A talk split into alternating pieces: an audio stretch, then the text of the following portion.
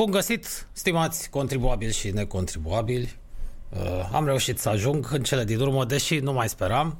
Astăzi era cât pe ce să ajung cu 30 de minute înainte. Eram foarte mândru de mine, chiar nu mă caracterizează. Uh, eu, spre deosebire de alții mai ipocriți, recunosc această chestiune. Uh, de obicei nu întârzi, dar nici nu vin cu o oră înainte. Când, ce să vezi, nici nu trec bine de intersecția de la televiziunea din dreptul turnului televiziunii române libere și publice, gaura aceea neagră care ne înghite o grămadă de bani în fiecare an, că șoseaua, găsesc șoseaua blocată. N-am știut ce se întâmplă, chiar mă miram, la ora asta nu e un trafic atât de intens, chit că se apropie crăpellița de Crăciun și lumea aleargă după șuncă prin toate direcțiile, în cele din urmă, ajungând așa pe la jumătatea drumului între intersecția de la televiziune și cea uh, care are în mijloc arcul de triumf, am văzut care era cauza. Un deștept de polițist de la circulație oprise un șofer cu un SUV dintre ăsta, nu era unul de lux, evident, că pe de lux nu le opresc.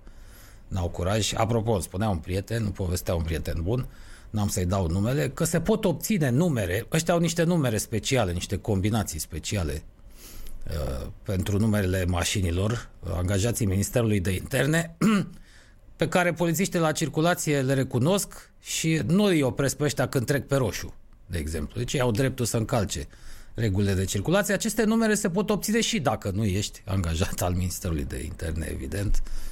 Uh, costă de obicei, nu te costă în bani, am înțeles, trebuie să faci un serviciu cuiva, unui chestor.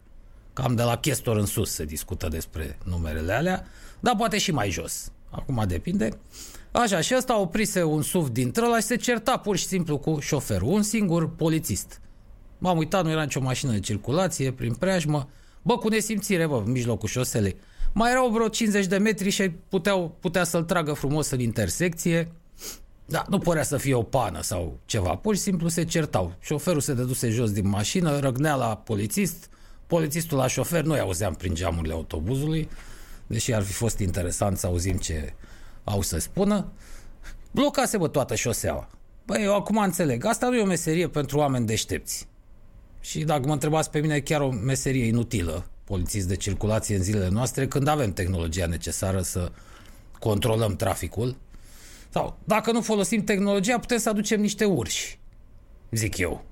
În fond, nivelul de inteligență pe care trebuie să-l aibă un polițist de la circulație nu-l depășește pe cel al unei capre. Și cu toate acestea, iată că nu reușesc mă să treacă de nivelul ăsta, aducem niște urși că tot le-am răpit habitatul, nu mai au săracii pe unde să trăiască, ea de postim, îi hrănim bine, aici în parcul, la muzeul satului. Putem să aducem urși și îi punem pe ăștia în mijlocul intersecției. Îi învățăm regulile de circulație, ursul deștept, să știți. Învață, se adaptează uh, și dă bine cu bolovani.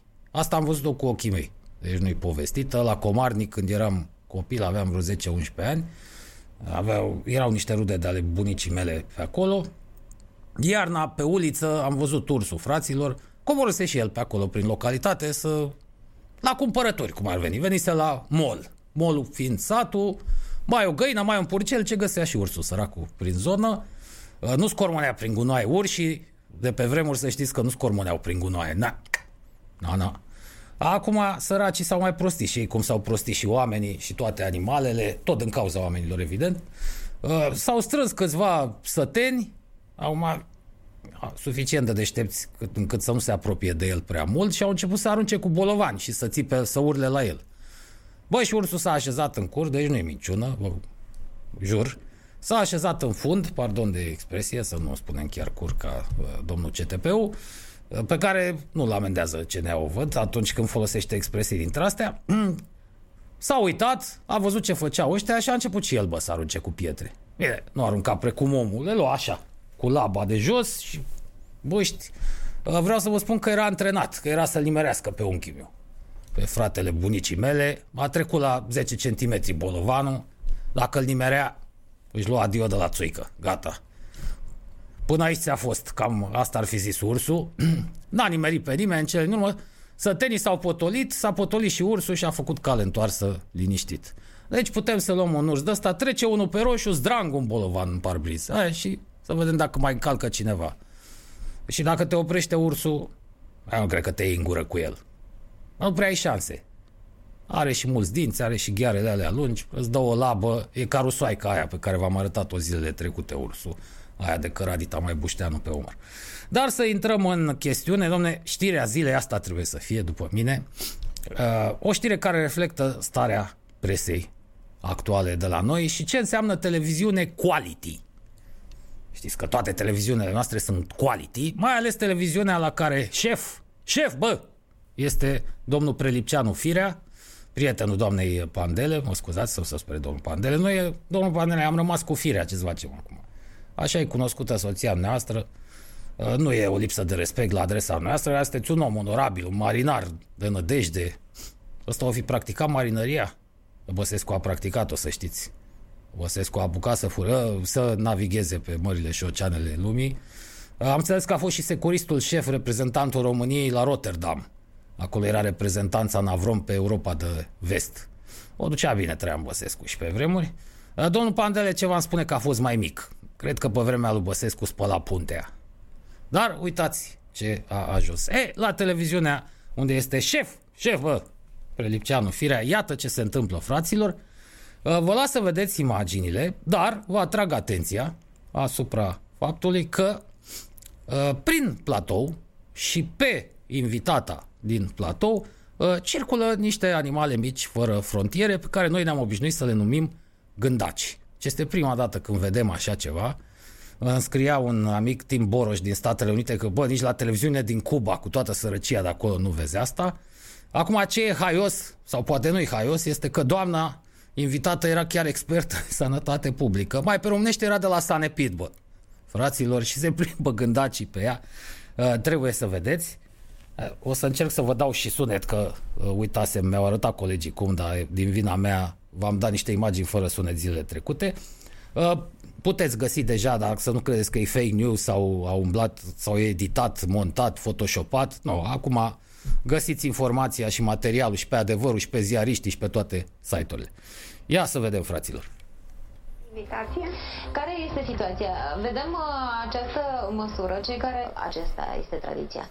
Ia uitați gândăcei. Aș începe Ia, cu ia, ia. situația persoanelor care au Pe avut după un rever. test pozitiv în ultimele 90 de zile. Se presupune că aceste persoane au făcut Umblă boala gândacul și o pe ea, bă, formă fraților. simptomatică, au făcut infecția ca atare, Pac, a apărut din au partea dobândit cealaltă. anticorpi. În acest context, Ia uitați-l. având anticorpi, deși nu mai se consideră că nu Mamă, mai sunt e incredibil, persoane care bă. pot transmite și care Nu sunt se expuse poate bă așa riscului. ceva. Nu mi-a venit să Totuși, cred.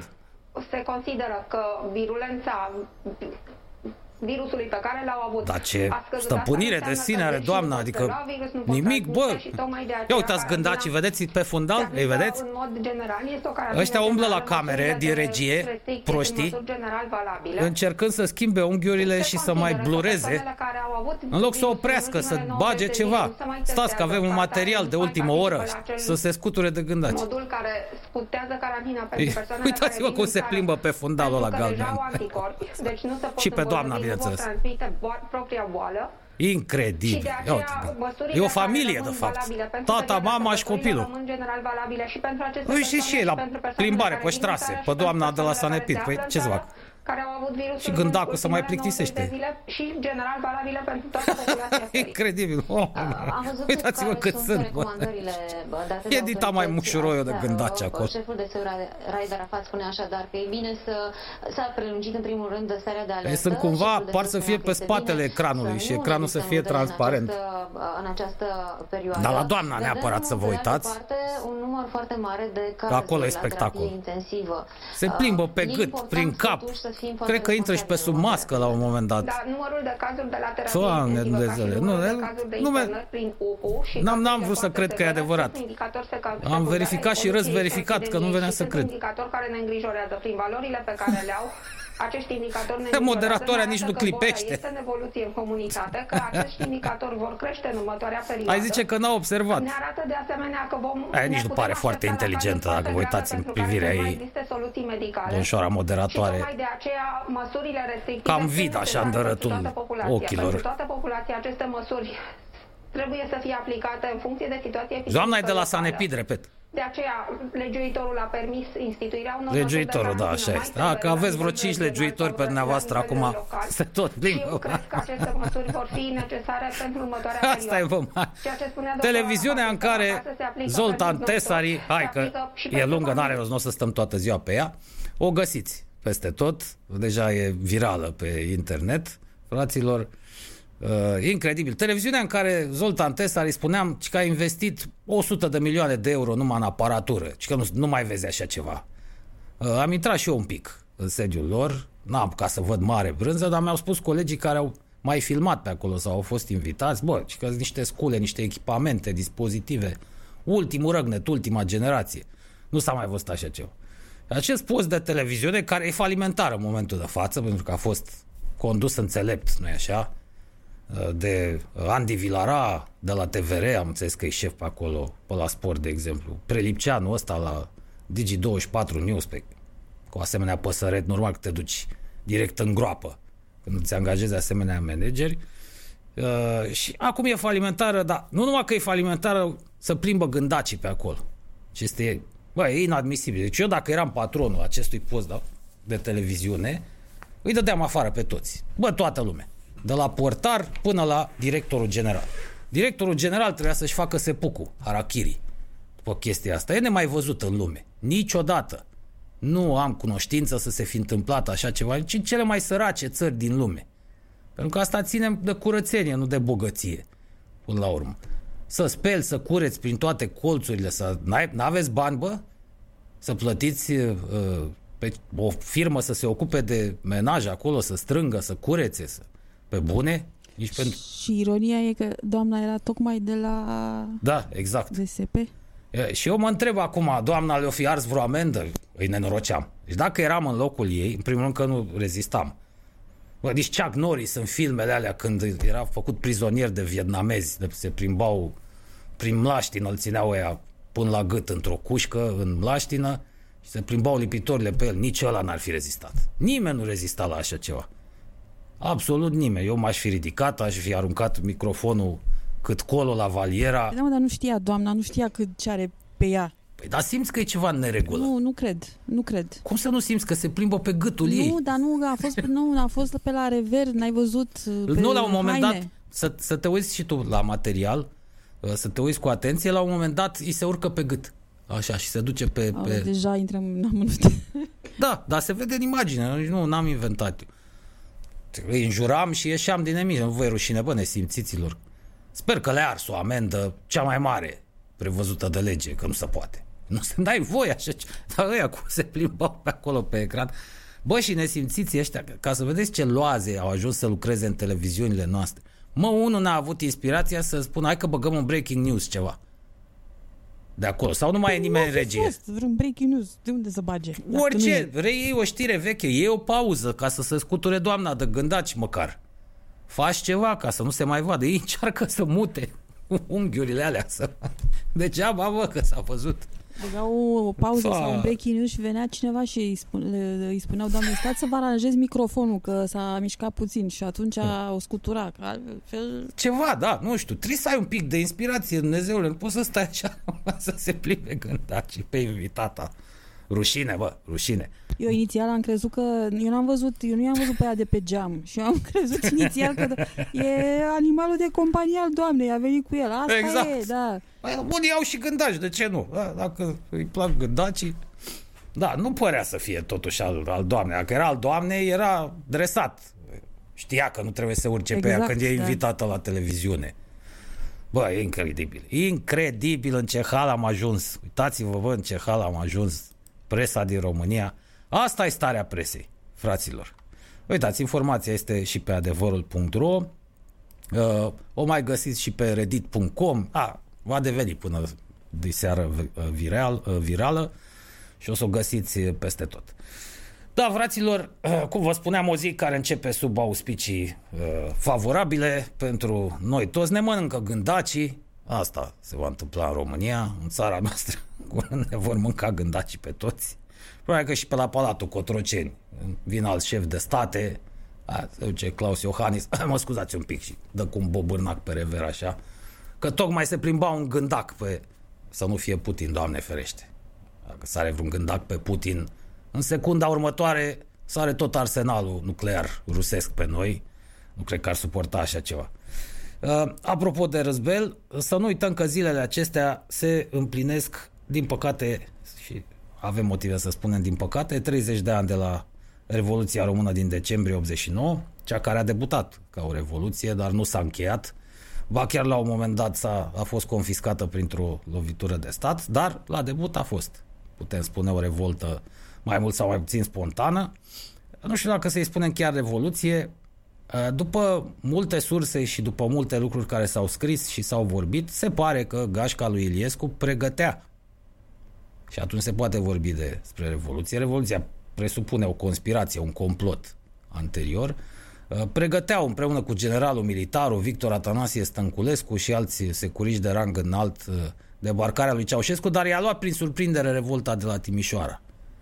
Și că ar fi fost programată undeva la sfârșitul anului 1990, nu cu un an înainte, când se preconiza și destrămarea Uniunii Sovietice, ceea ce s-a și întâmplat, dar în 91. Adică uh, cumva au fost luați pe nepregătite, dar au recuperat uh, băieții foarte repede. Spun din păcate pentru că nu am finalizat. E fără finalizare revoluția noastră și nu mă refer la vărsare de sânge, ci la un act care să consfințească, nu așa, cuceririle Revoluției, un act care să fie garantul noului sistem politic și economic instaurat. Uh, lipsește acest act. Uh, el ar fi putut fi proclamația sau ar fi putut fi clădit în jurul proclamației de la Timișoara, care ar fi scos, noi așa, securiștii din viața publică, ceea ce ar fi fost foarte corect, să nu mai ai dreptul. Dacă ai, fă, ai făcut parte din fosta securitate sau miliție sau ai fost activist de partid, subliniez activist, nu membru, că membrii erau aproape toți obligați, că altfel uh, mulți nu-și puteau găsi joburi sau nu mai avansai niciodată sau aveai tot felul de probleme. Nu, activist de partid, uh, să li se interzică să candideze, să li se ia dreptul de a fi aleși. Dreptul de a alege, nu. E un drept fundamental, au dreptul să voteze, dar nu mai au dreptul să fie aleși și să nu mai aibă nici dreptul de a fi numiți într-o funcție în administrația publică centrală sau locală. Așa, asta ar fi fost încheierea firească pentru Revoluție, dar o așteptăm în continuare. Ce să zicem? Uh, să trecem scurt de tot în revistă uh, evenimentele, pentru că uh, deja au trecut câteva zile de la data de 14 decembrie, când se zice că ar fi debutat. La Iași, până la urmă, după unele surse, am aici un rezumat al Revoluției Perador.ro. La Iași, organizația clandestină Frontul Popular Român încearcă să organizeze o adunare în Piața Unirii pentru a protesta. Ba, nu știu cum să clasific, să cataloghez informația asta. Uh, ar fi trebuit să uh, ne dea, am încercat să găsesc detalii despre asta, dar am găsit tot felul de informații contradictorii, deci nu e foarte clar ce însemna Frontul Popular Român, cine erau ăia uh, să ceri, vreau să cred că n-au putut să ceară autorizație pentru un meeting împotriva lui Ceaușescu. Dar ce este cert și știm sigur, este că în data de 15 decembrie, la Timișoara, în piața Maria, enoriași ai bisericii reformate au protestat împotriva deciziei de evacuare din parohie și locuință a pastorului Tökeș Laszlo, un prieten al României, după cum bine știm. Urile le spun că și ăsta era tot securist. Aia, acum. Spre miezul nopții, manifestanții care protestau au fost împrăștiați, eufemistic, vorbind de organele de securitate, împrăștiați cu Kalashnikovul, cu plumb direct. Pe 16 decembrie, enoriașii au revenit în fața locuinței, la asta probabil că nu se aștepta securitatea. Curând li, se alătură, li s-au alăturat tot mai mulți locuitori ai Timișoarei. Demonstrația a căpătat accente antitotalitariste, s-au scandat primele lozinci jos Ceaușescu, libertate, dreptate, democrație. S-a cântat deșteaptă-te române, să tot cântă de 30 de ani, dar degeaba, că nu ne-am deșteptat. Mulțimea s-a întors în număr și mai mare în piața Maria și au început ciognirile violente cu, iarăși un eufemism, cu forțele de miliție și securitate. Au tras în plin. Atenție, nu doar miliția și securitatea, ăștia coordonau. Și după cum îi știm lași, ă, foarte puțini dintre ei și-au asumat riscul ăsta de a trage și a fi judecați ulterior în caz că treburile nu ieșeau. Bine, a tras armata. Pentru că aveau cu ei unități uh, uh, militari în termen chiar, protestatarii număr de câteva mii s-au retras în fața catedralei, acolo a fost măcelul cel mai mare, s-a extins protestul. Uh, la București, generalul Iulian Vlad, care după Revoluție uh, a fost și el bine mersi o vreme, șeful DSS, adică Direcția Securității Statului, așa se numea, fosta securitate, i-a convocat pe toți șefii de direcții din subordine și au trimis un grup de asasini la Timișoara. Aici se spune o grupă informativ-operativă. Am impresia că articolul e scris de unul de-al lor, în limbajul ăla de fag, de stejar. Din echipă făceau parte generalul Emil Macri, șeful direcției a doua, contrainformații economice, vezi de treabă, tot torționar, colonel Filip Teodorescu, așa, locotenent Dan Nicolici, și altul Glăvan Gheorghe, cine știe câți ori fi fost, dar poate vă spun ceva numele astea, poate i-ați văzut pe listele vreunui partid în ultimii 30 de ani, că toată fosta securitate s-a transformat, adică jumătate dintre ei au devenit prosperi oameni de afaceri, jumătate politicieni. Pe 17 decembrie, pastorul Laszlo Tökeș este evacuat în cele din urmă cu forța. Dimineața a sosit grupa de asasini condusă de Macri ăla, de general. Ministrul apărării Mile a ordonat și el organizarea unei demonstrații de forță a unităților MAPN, adică să tragă în oameni, mai pe românește, patru coloane, exact ce vă spuneam, compuse din peste 550 de militari, bănuiesc că au fost totuși mai mulți, au pornit marșul prin oraș, cu drapel și fanfară la intimidare, așa. Asta nu, timișorenii bănățenii nu s-au lăsat intimidați, s-au îndreptat iar spre centrul orașului și la 13.30 s-a primit ordinul trageți în ei. Și au tras. A fost atacat, devastat sediul Comitetului Județean al PCR. Uh, la București, cu această ocazie, a început la 16.30, foarte târziu, după cum vedeți, a reacționat Ceaușescu. Asta arată încă o dată cât de inteligent și competent era. Bine, el fusese plecat în Iran în perioada aia, trebuie spus asta în apărarea lui. În zilele alea își găsise prostul ocazia să călătorească prin... Bă, la prietenii lui din Orientul Mijlociu, că era prieten cu toți dictatorii evident, toți îl mulgeau de bani. Asta era prietenia lui Ceaușescu cu toți dictatorii arabi sau ăia din Africa sau ăia din America de Sud, îl mulgeau pe prost de bani și contradecorații. O făceau pe analfabeta de nevastă sa doctor honoris causa. Pe la diverse universități nu costa nimic. Până la urmă, ă, și am mai agățat o tinichea lui Ceaușescu și pentru asta îl mulgeau de bani. România fie împrumuta pur și simplu, că de-aia flămânzeam cu toții, ca să-și împrumute Ceaușescu prietenii dictatori, sau în bunuri și servicii niciodată plătite. Așa e răsplătea Ceaușescu pentru tinichelele alea. Că așa se face că am construit drumuri, am construit uzine și fabrici prin toată lumea a treia și n-am fost plătiți niciodată. Tot statul român îi plătea pe cei care munceau acolo, dar statul român nu și-a recuperat niciodată uh, paguba. Deci a început la 16.30 ședința Consiliului Politic Executiv, gașca lui Ceaușescu, uh, Găsiți uh, înregistrările și video și, au, uh, și audio pe, pe net. De la ședința asta mi se pare că sunt înregistrări audio, nu video, bineînțeles. Video sunt, uh, înregistrările video sunt ulterioare după ce uh, fugise. Auziți acolo tot ce se uh, discuta. S-a constituit uh, un comandament special. Uh, Ceaușescu la început iritat, dezorientat, nu înțelegea ce se întâmplă. Până la urmă a înțeles, a dat ordinul pentru deschiderea focului. Ăia s-au codit, unii dintre ei, unii probabil că știau sau erau, făceau parte din complot, fie se gândeau că, bă, s-ar putea să pice Ceaușescu, fie știau că va pica și atunci era firesc să se codească, dar unii nu s-au mai codit și au tras. Au dat ordin să se tragă în mulțime, au apărut baricade. La 18.45, generalul Vasile Mile, ce vă spuneam, șeful armatei, a transmis ordinul Radu cel frumos, au zis ce, ce nume găsiseră pentru misiunea asta, pentru județul Timiș, care presupunea alarmă de luptă. Prin urmare, toate unitățile militare au primit armament și muniție de război. În 18 decembrie, uh, Ceaușescu îi convoacă de data asta acasă, la casa lui din uh, Bulevardul Primăverii, aia pe care vi se pare că a achiziționat-o Țiriac. Țiriac, ăsta a fost visul lui imediat după Revoluție, uh, a venit cu un grup de investitori germani, chipurile, peste Iliescu, dar chiar în zilele alea, când încă se mai trăgea, ca să ia și el ceva, nu? Se împărțea cașcavalul statului și uh, a mai dorit să ocupe casa lui Ceaușescu. și a dorit uh, să se mute în locul lui. Nu știu dacă a reușit sau nu, nu știu ce se întâmplă cu casa în care locuiau ceaușeștii acolo, dar pe undeva prin zonă are o proprietate Țiriac. Nu știu dacă e chiar aia sau alta că nu m-a interesat foarte tare. Deci i-a convocat Ceaușescu la reședința lui iarăși pe criminalii ăștia. Uh, apoi a plecat pentru o vizită oficială, ca să vedeți cât de tâmpit era, deci ulterior a plecat pentru o vizită oficială de trei zile în Republica Islamică Iran. Deci tu ai revoluție la tine în țară, îndreptată împotriva ta, se trage în oameni, oamenii mor pe străzi și tu pleci, bă, în vizită. Incredibil de prost era animalul ăsta. I-a lăsat, a lăsat-o pe nevasta la conducere.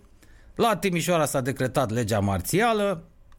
Mă rog, au continuat uh, luptele. Pe 19 decembrie au ieșit și muncitorii din, de la întreprinderile din oraș Uh, în, uh, în piață, au uh, organizat și ăștia proteste, au pornit sirenele, gluma se îngroșa. Pe 20 decembrie s-au strâns deja 100 de mii de oameni în piața operei, deci cam de pe 14, de pe 15 până pe 21-22 decembrie în Timișoara a fost revoluție, acolo a fost de fapt adevărata revoluție. După aia s-a întins și După, Sibiu, da. Arad orașele mari. De primele, da. Sigur că da. Uh, dar noi, după cum știți, avem revoluționari peste tot, și prin sate, și prin... Da. Păi, uite, cine ne ascultă și ne vede ne reamintește că pe baricadele bucureștene s-au aflat și eroii Codrin Ștefănescu, Șerban Nicolae, da. Dan Iosif. Zic ei. Că s-au aflat. Am aflat că și, cum îl cheamă, Rădulescu, mitralieră. Da, Rădulescu. Tocmai l-a luat DNA-ul exact pentru asta exact, că exact. s-a declarat fază revoluționar. Dan Iosif, ce ar fi fost? printre cei de acolo. Restul nu. Restul dintre cei pomeniți de tine n-au fost. Uh, Derbedeul ăla care a și crăpat uh, fusese. În fine, reîntors din Iran, Ceaușescu ține o teleconferință, uh, există și înregistrarea acestei teleconferințe cu prim secretarii de partid, în care dăm bulbuială, începe să viseze că situația din Timișoara se datorează agenturilor străine, sigur că erau și serviciile secrete în străinătate implicate. De fapt, pactul fusese făcut între americani și uh, ruși și URSS uh, cam cu vreo 2 ani înainte, se pare, între uh, Gorbaciov și Ronald Reagan și prevedea evacuarea sau ieșirea din blocul comunist al statelor din uh, Europa de Est. Gorbaciov a venit să-l avertizeze pe Ceaușescu și să-i sugereze să plece pașnic de la putere – ăsta n-a vrut să audă. Sigur că au participat și serviciile secrete, dar uh, Ceaușescu, el credea că numai serviciile secrete străine participă la această revoluție. Nu-i venea să creadă că românii s-au trezit, în sfârșit, după uh, atâția ani. Uh, pe urmă, pe 21 decembrie la Timișoara, la 9, din balconul Pieței Operei s-a citit proclamația Frontului Democrat Român, uh, iar la București Ceaușescu face a doua mare greșeală, după prima care fusese plecarea în Iran, chiar în timpul revoltei de la Timișoara, uh, organizează un meeting cu scopul de a înfiera tulburările de la Timișoara. Deci le dă și bucureștenilor ocazia să se strângă în număr mare împotriva lui. Uh, probabil sfătuit, nu așa, de uh, oamenii fostei, fostei securități, aia care teoretic ar fi trebuit să-l apere și care făceau parte din uh, și participau și ei la acest uh, complot. E prea mare coincidența. Nu cred că a fost așa o chestie spontană a lui Ceaușescu. I-a vărât-o cineva în cap, știind cât e de prost. Uh, șeful Toașu, secretar general, poate că ar fi timpul să organizăm un meeting de susținere al oamenilor muncii. Da, și să anunțăm uh, creșterea exact. salariilor. Și începe Ceaușescu iar cu gângăveala lui. Vă mai dau 100 de lei. Încă 100 de lei la salariu. Nu mai însemna nimic. Banii nu mai însemnau nimic, fraților. Nici dacă zicea, vă mai dau, vă dublez salariile. Salariul era undeva la 2000 de lei, cam asta era. Cam asta era salariul mediu în România. Dacă anunța că îl dubla și tot degeaba, jocurile erau deja făcute, a fost huiduit de, din mulțime. Uh, aici zic gurile rele că a fost intervenția securității de fapt, n-a huiduit nimeni din mulțime, au înregistrat ăia niște huiduieli. Și abia după aia s-a pornit și mulțimea le-au difuzat acolo în piață. S-a întrerupt transmisia Radio-TV, din nou mare greșeală, a, dat, a difuzat și indirect meetingul ăsta. Uh, oamenii s-au regrupat încet, încet din piața care acum uh, se numește, atunci se numea Piața Palatului, acum nu mai știu cum îi zice, nu-i piața Constituției, aia e la Palatul Parlamentului. În fine, clădirea fostului Senat, care s-a mutat ulterior în palat și el în Palatul Parlamentului, piața din fața Palatului Regal din, din București. N-am uitat cum se numește acum. Oamenii de acolo s-au îndreptat pe străduțele alea, au ieșit pe Bulevardul Magheru și au ajuns în piața universității. Cam în jurul orei 17 a început să se tragă în ei. Acolo, în apropierea sălii Dales, s-a făcut un cordon de asasin dintre ăștia, au tras în plin, s-a ridicat o baricadă, nu prea se știa nimic. Deci noi locuiam, de exemplu, în Colentina, distanță relativ mică de centrul orașului, nu, nu știa nimeni ce se întâmplă acolo. Pentru că TVR-ul a întrerupt uh, repede transmisia, nu s-a știut. Nu, nu prea s-a aprins nimeni cine dracu se uita la televizor la meetingurile alea, nimeni.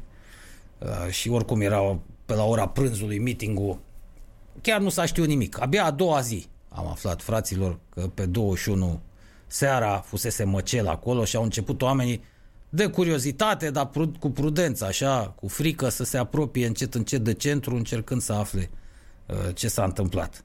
Muriseră deja foarte mulți oameni, 49 de oameni au murit pe loc în noaptea de uh, dintre 21 și 22 decembrie, vreo 500 răniți, uh, vreo 1500 arestați, torturați, bătuți la Jilava.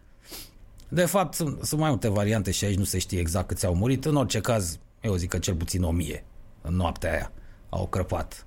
Probabil că au fost arși, aruncată cenușa, cine știe pe unde, S-a descoperit, de exemplu, în suburbia Bucureștiului Popeșle Ordeni, uh, că într-un canal de acolo aruncaseră cenușa uh, celor care fuseseră uciși la Timișoara. O parte dintre ei. Deci i-au ucis acolo, i-au luat de la morgă, i-au ars aici în București și au aruncat cenușa într-un canal. Pur și simplu într-un canal din Popești Leordeni. E și o plăcuță acolo comemorativă dintre asta. Cine știe în câte locuri a fost aruncată cenușa și cine știe câți oameni au murit uh, de fapt. E, și de pe 22 decembrie, de la primele ore, ajungând oamenii acolo în centru, văzând ce și cum s-au format coloanele de manifestanți, au plecat și ăștia de, pre, de prin întreprinderi, au ieșit, bineînțeles, studenții, elevii. Inițial, înaintarea lor uh, către centru a fost oprită de baraje formate din trupe de miliție, securitate și armată, dar nu prea s-a mai putut uh, face nimic. Au început să certe între ei, ăștia lui Ceaușescu, Ceaușescu să-i acuze de trădare, ei să dea vina unul pe celălalt. S-a sinucis, vorba vine. Generalul Milea, șeful armatei, sau l-au sinucis. Uh, oricum, soarta lui ar fi fost aceeași pentru că dăduse ordinul. Am văzut că mulți l-au făcut erou. Dar el dăduse ordinul ca armata să tragă, vă spărați, la Timișoara. Ce erou! Deci oricum ar fi fost condamnat în cel mai bun caz la închisoare pe viață pentru ce a făcut. Dacă s-a împușcat, bine a făcut. Dacă l-au sinucis ei, tot aia era. Uh, Ceaușescu în disperare a încercat să schimbe, să-i schimbe pe ăștia din, uh, din funcții, dar era deja prea târziu. Au trebuit să fugă cu elicopterul în jurul prânzului pe la ora 12. Au fost arestați trei ore mai târziu lângă Târgoviște. I-au abandonat până și aia din garda personală. Pe drum, chipul le-a rămas elicopterul fără carburant, i-a lăsat în câmp, de acolo a venit să ia o mașină, până la urmă i-a lăsat și ăla cu mașina și uh, uite așa au fost arestați lângă Târgoviște, au ajuns la unitatea militară de acolo, unde vor rămâne până la moarte, n-a mai durat mult. Sediile radioului și televiziunii au fost ocupante, ocupate de manifestanți. E, de aici începe discuția, o să luăm totuși o mică pauză, uh, să vă arăt niște imagini cu oamenii ăștia care au purtat așa brusc din neant la televiziune, al de Dinescu și Caramitru și pac, erau ei acolo, ne-am trezit cu ei, ne uitam la televizor, majoritatea, cine să ăștia, uh, o să ajungem imediat și acolo. Uh, s-a anunțat pe seară arestarea soților Ceaușescu, uh, securitatea Știm asta din dosarele Revoluției și din procesul care se tot pregătește și nu mai are loc din rechizitoriu că uh, securitatea a întreținut cu bună știință toată psihoza asta că sunt teroriști străini în țară, plătiți de Ceaușescu și s-a tras în continuare în oameni, fraților, absolut aiurea. Militarii au tras unii între alții, a fost un haos total până pe 25 uh, decembrie. Asta pentru că regimul lui Ion Iliescu, tocmai se instaura, avea nevoie de legitimitate. În mod normal, după fuga lui Ceaușescu, ar fi trebuit să se oprească tot. Absolut tot. Oamenii să iasă în stradă, să fie bucurie a, și încet, încet să se formeze comitete dintre astea de revoluționar, cum se întâmplă de obicei la asemenea evenimente istorice. Sigur, un mic vid politic de putere care durează câteva săptămâni, dacă nu câteva luni, dar ușor, ușor se coagulează toată treaba asta și se formează noua putere politică. În loc să se întâmple așa cum era firesc, ă, ăștia s-au repliat, complotiștii lui Iliescu, s-au înfipt imediat în televiziunea română, au apărut așa din senin, suntem Comitetul Frontului Salvării Naționale și avem aici un document, să dăm citire, să nu știu ce. Aveau nevoie însă de legitimitate, ca lumea să nu se prindă, pentru că Iliescu, de la primul discurs, a vorbit într-un limbaj de lemn care le-a spus oamenilor, ăia care mai aveau ceva creier, din capul locului că ăsta e tot un comunist, ca Ceaușescu, ca să nu aibă timp oamenii să se gândească, stai bă că tot ăștia rămân la putere, avea nevoie ca luptele de stradă să continue și oamenii să rămână terorizați prin case sau să umble brambura pe străzi. Avea nevoie în continuare de morți ca să pretindă că Frontul Salvării Naționale chiar salvează națiunea de teroriștii arabi, cum au răspândit ei zvonurile atunci. Da, au mai murit oameni după 22.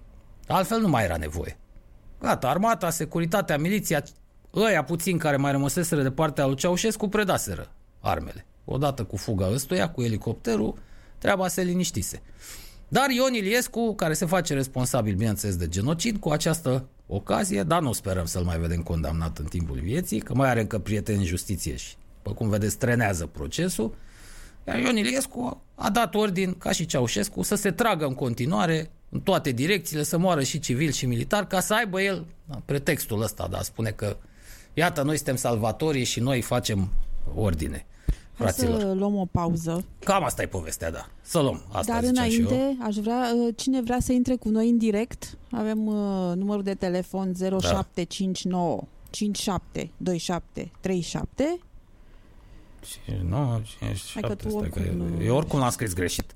Ce eu am scris 0759. Nu mai contează, nu mai zice că zăpăcești lumea. Deci am zis eu corect. 59, 5, 7, mai zi o dată ca să...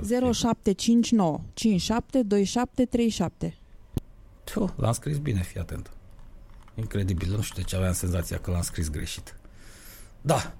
Ba, da, fraților, să luăm o pauză. Am trecut și noi în revistă după atâția ani evenimentele de atunci. Ă, treaba e mult mai complicată, dar găsiți surse, aveți de unde să vă informați dacă vă interesează. Ar trebui să vă intereseze, ca și aveți înțelege de ce am ajuns în situația de acum și cum se face că țara e condusă după 30 de ani tot de ei, tot de fosta securitate.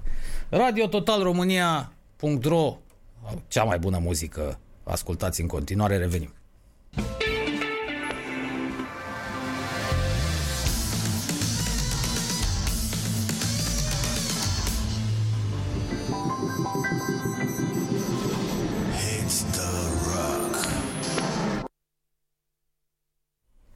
Am revenit, uh, fraților. Uh, vorba Andrei, prea serios am început totuși emisiunea, nici asta nu ne caracterizează și nu cred că oamenii au nevoie acum, mai ales în perioada asta cu toată molima de discuții de tipul ăsta, să-și mai aducă aminte și de alte neajunsuri. Atât doar vreau să mai trecem repede de tot în revistă, două materiale de un minut jumate. Uh, ce s-a întâmplat după ce a fugit Ceaușescu la televiziunea română? Mai întâi au apărut acești nu pot să le spun domni, acești indivizi. Aceasta este prima transmisiune în direct a televiziunii române libere. Imediat ce au spus televiziunea română liberă. Chiar prima. Fraților, mulțumită lui Dumnezeu, ne aflăm în studiourile televiziunii. Am reușit să ajungem aici, în spatele tancurilor cu armată și cu studențime și cu oamenii pe care îi vedeți și cu mii și mii de români și de alte naționalități care ne-au condus. În fața dumneavoastră se află eroul nostru, Mircea Dinescu, poetul. Vă rog să-l priviți. Ups. El lucrează. Vă va spune despre ce este vorba. Suntem emoționați, obosiți și dorim ca tot poporul român, de orice naționalitate care a luptat cu arma în mână, în sensul că au avut în suflet acea suflare divină a lui Dumnezeu și a răbdării poporului român care în sfârșit s-a rupt, să putem asculta cuvintele lui Mircea Dinescu care va fi, vor fi purtătoarea genului românesc peste timp. Noi lucrăm... Iată-l pe Mircea Dinescu care să vă spună. Spune ce faci. Peste 10 minute vom da un apel către populație. Vă rog să vă, pus, să vă păstrați calmul. Sunt momente în care Dumnezeu și-a întors fața către români. Să ne uităm către Dumnezeu câteva minute înainte de a vă vorbi.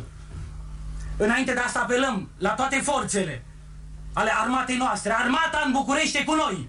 Dictatorul a fugit. Apelăm, facem un apel către Ministerul Forțelor de Interne să depună armele, să intre în cazarmă. Poporul e cu noi. Peste 5 minute vom face un apel uh, către toată uh, suflarea română. Către eroicul popor român. Victorios! Victorios! Am învins! Am învins! Bla, bla, bla. În fine, fraților, da. Um, după cum vedeți, la un moment dat spune Caramitru, am venit aici cu toată studențimea, numai fețe de studenți sunt acolo. Studio. Deci dacă ăștia pe care îi vedeți acolo n-au fețe de securiști, fraților, ia să dau, uite mai pe aici, să vedem o, un cadru mai, mai generos, așa cum moace. Uite-l, uh, un pic mai coace, mai, mai, mai. E, dacă ăștia n-au fețe de milițieni și securiști, nu știu cine mai are. Dar uitați-vă și cum sunt îmbrăcați, haine aruncate aiurea pe ei, ca și cum n-ar fi ale lor. Uite, unul în stânga ăla cu sacou ăla gri deschis sau ce dracu e, un fel de jachetă. A, deci le-au luat și ei din cazarmă de acolo, unde erau hainele civile, cu care se mai infiltrau printre oameni.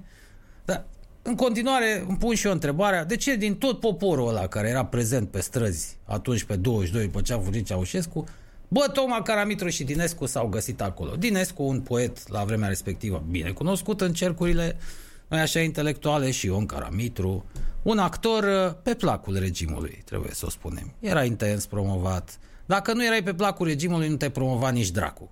Am avut mulți actori talentați pe care lumea nu i-a știut. Că nu erau pe placul regimului. Da, mi-a plăcut și asta. El lucrează, uitați-l! Uh, ulterior ne-a explicat Caramitru că, domnule, l-am chemat pe Dinescu acolo, a și zis, l-am chemat, asta nu mi-a sunat foarte bine, parcă era o treabă spontană, ne-am întâlnit, trebuia să zică, și l-am rugat pe Dinescu să scrie el, pentru că el era poet, scriitor, proclamația către țară. În fine, i-au trimis pe ăștia la înaintare, adică un actor foarte cunoscut pe care lumea să-l recunoască, evident, printre toate moacele astea de uh, securiști, și un băiat dintre ăsta mai deștept cu vorbele la el care să știe să întoarcă. Ați văzut că imediat de, de unde să știi limbajul ăsta? Fac un apel către uh, forțele să se retragă. Adică deja e militarie ce face Dinescu acolo. Începe să le explice armatei și Ministerului de Interne ce să facă, să depună armele. S-ar fi gândit un civil, un om luat de pe stradă la chestiile astea, în euforia aia și în haosul ăla. Nici de cum. Ar fi, ura, ar fi urlat victorie din din potrivă, ar fi zis și acum șope milițieni să-i omorâm. Deci oamenii erau, uh, hai să spunem, inspirați, ca să nu spunem pregătiți și imediat după asta n-a durat mult și a intrat cine trebuia.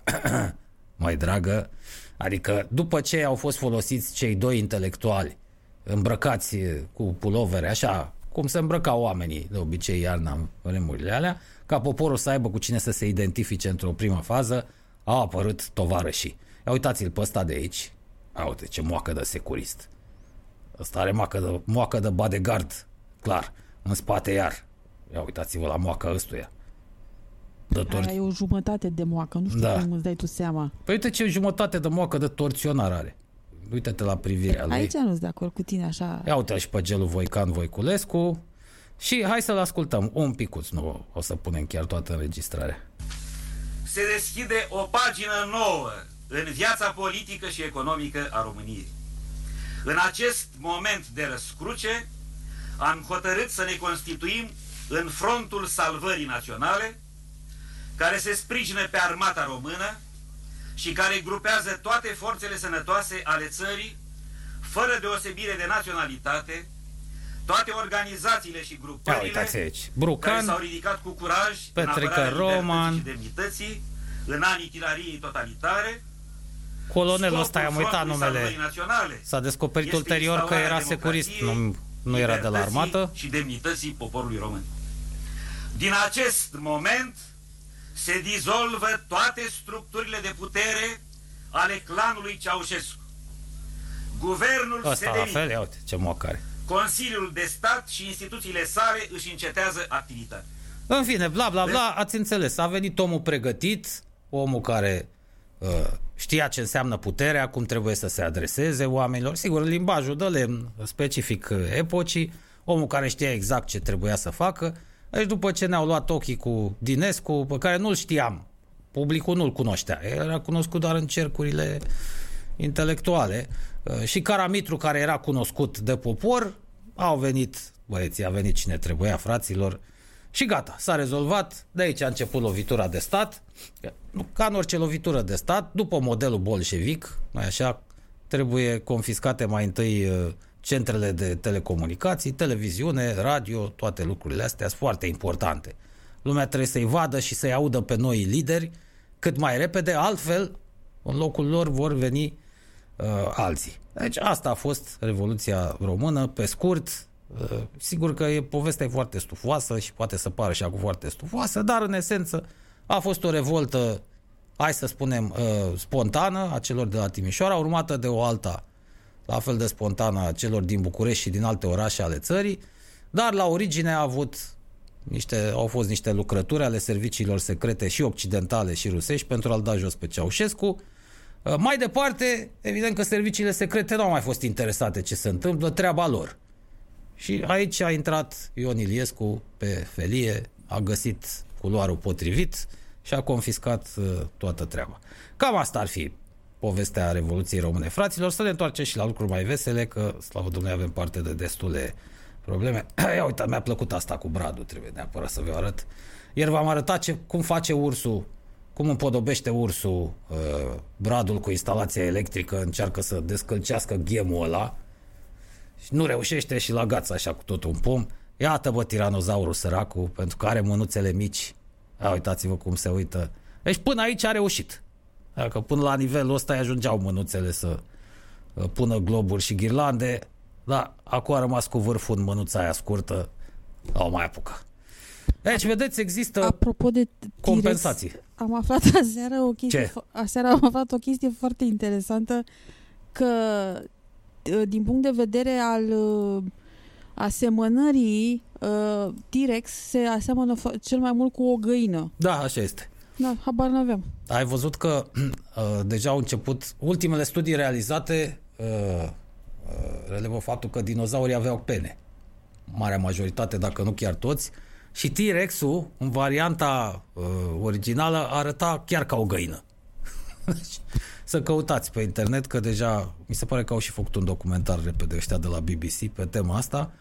Și o să vedeți că are și pene și păr și era așa, T-Rex-ul apare ca un ghiveci, nu mai e ăla, animalul ăla fioros pe care îl, îl știam uh, noi, foarte colorate.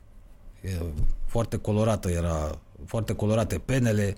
Dinozaurii nu erau așa gri, cum îi știm din povești sau din filmele din benzi desenate sau din filmele lui Spielberg. Nu, ci că erau foarte colorați, plini de pene, unii erau păroși.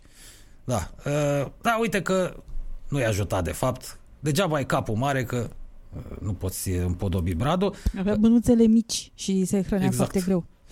Da, e, da, cu anumite animale se hrănea mai ușor, cu altele mai greu. Păi nu că una din teorii una din teorie e că a murit din cauza asta, că nu animalele începeau restul să se modifice, iar el având mânuțele alea foarte mici, nu mai reușea să știi? Da, eu aș zice că a avut băduțele mici, nu mai reușea să fure. Și de Să fure. Da. Exact. Și da, a crăpat dinozaurul. Bă, că dacă nu știi să furi, nu vedeți că nu mai poți supraviețui. E, Apropo, am vorbit despre Revoluția Română, dar am uitat să precizăm unde am ajuns. Că n-am evoluat prea mult, fraților. De la Ion Iliescu, iată la cine am ajuns, să nu uităm.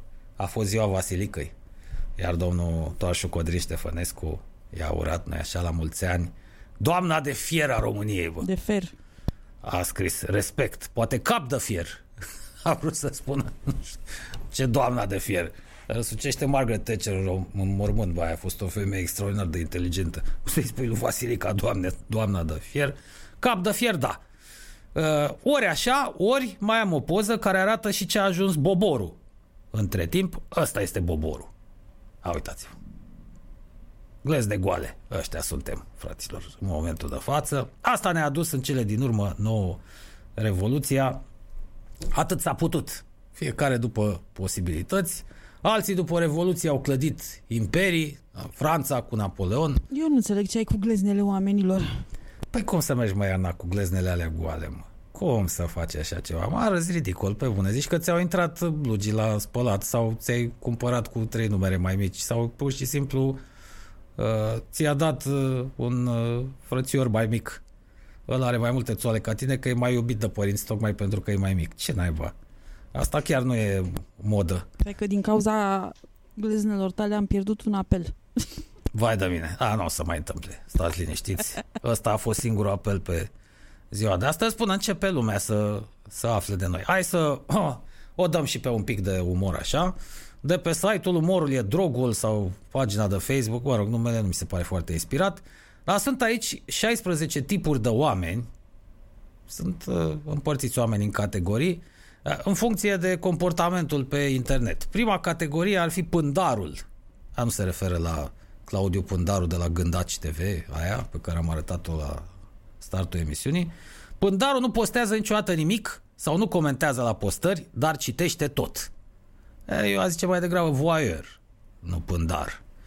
Uh, doi, hiena. Nu spune cu adevărat nimic niciodată, doar lol sau lămao la orice. Așa că îi se potrivește hiena.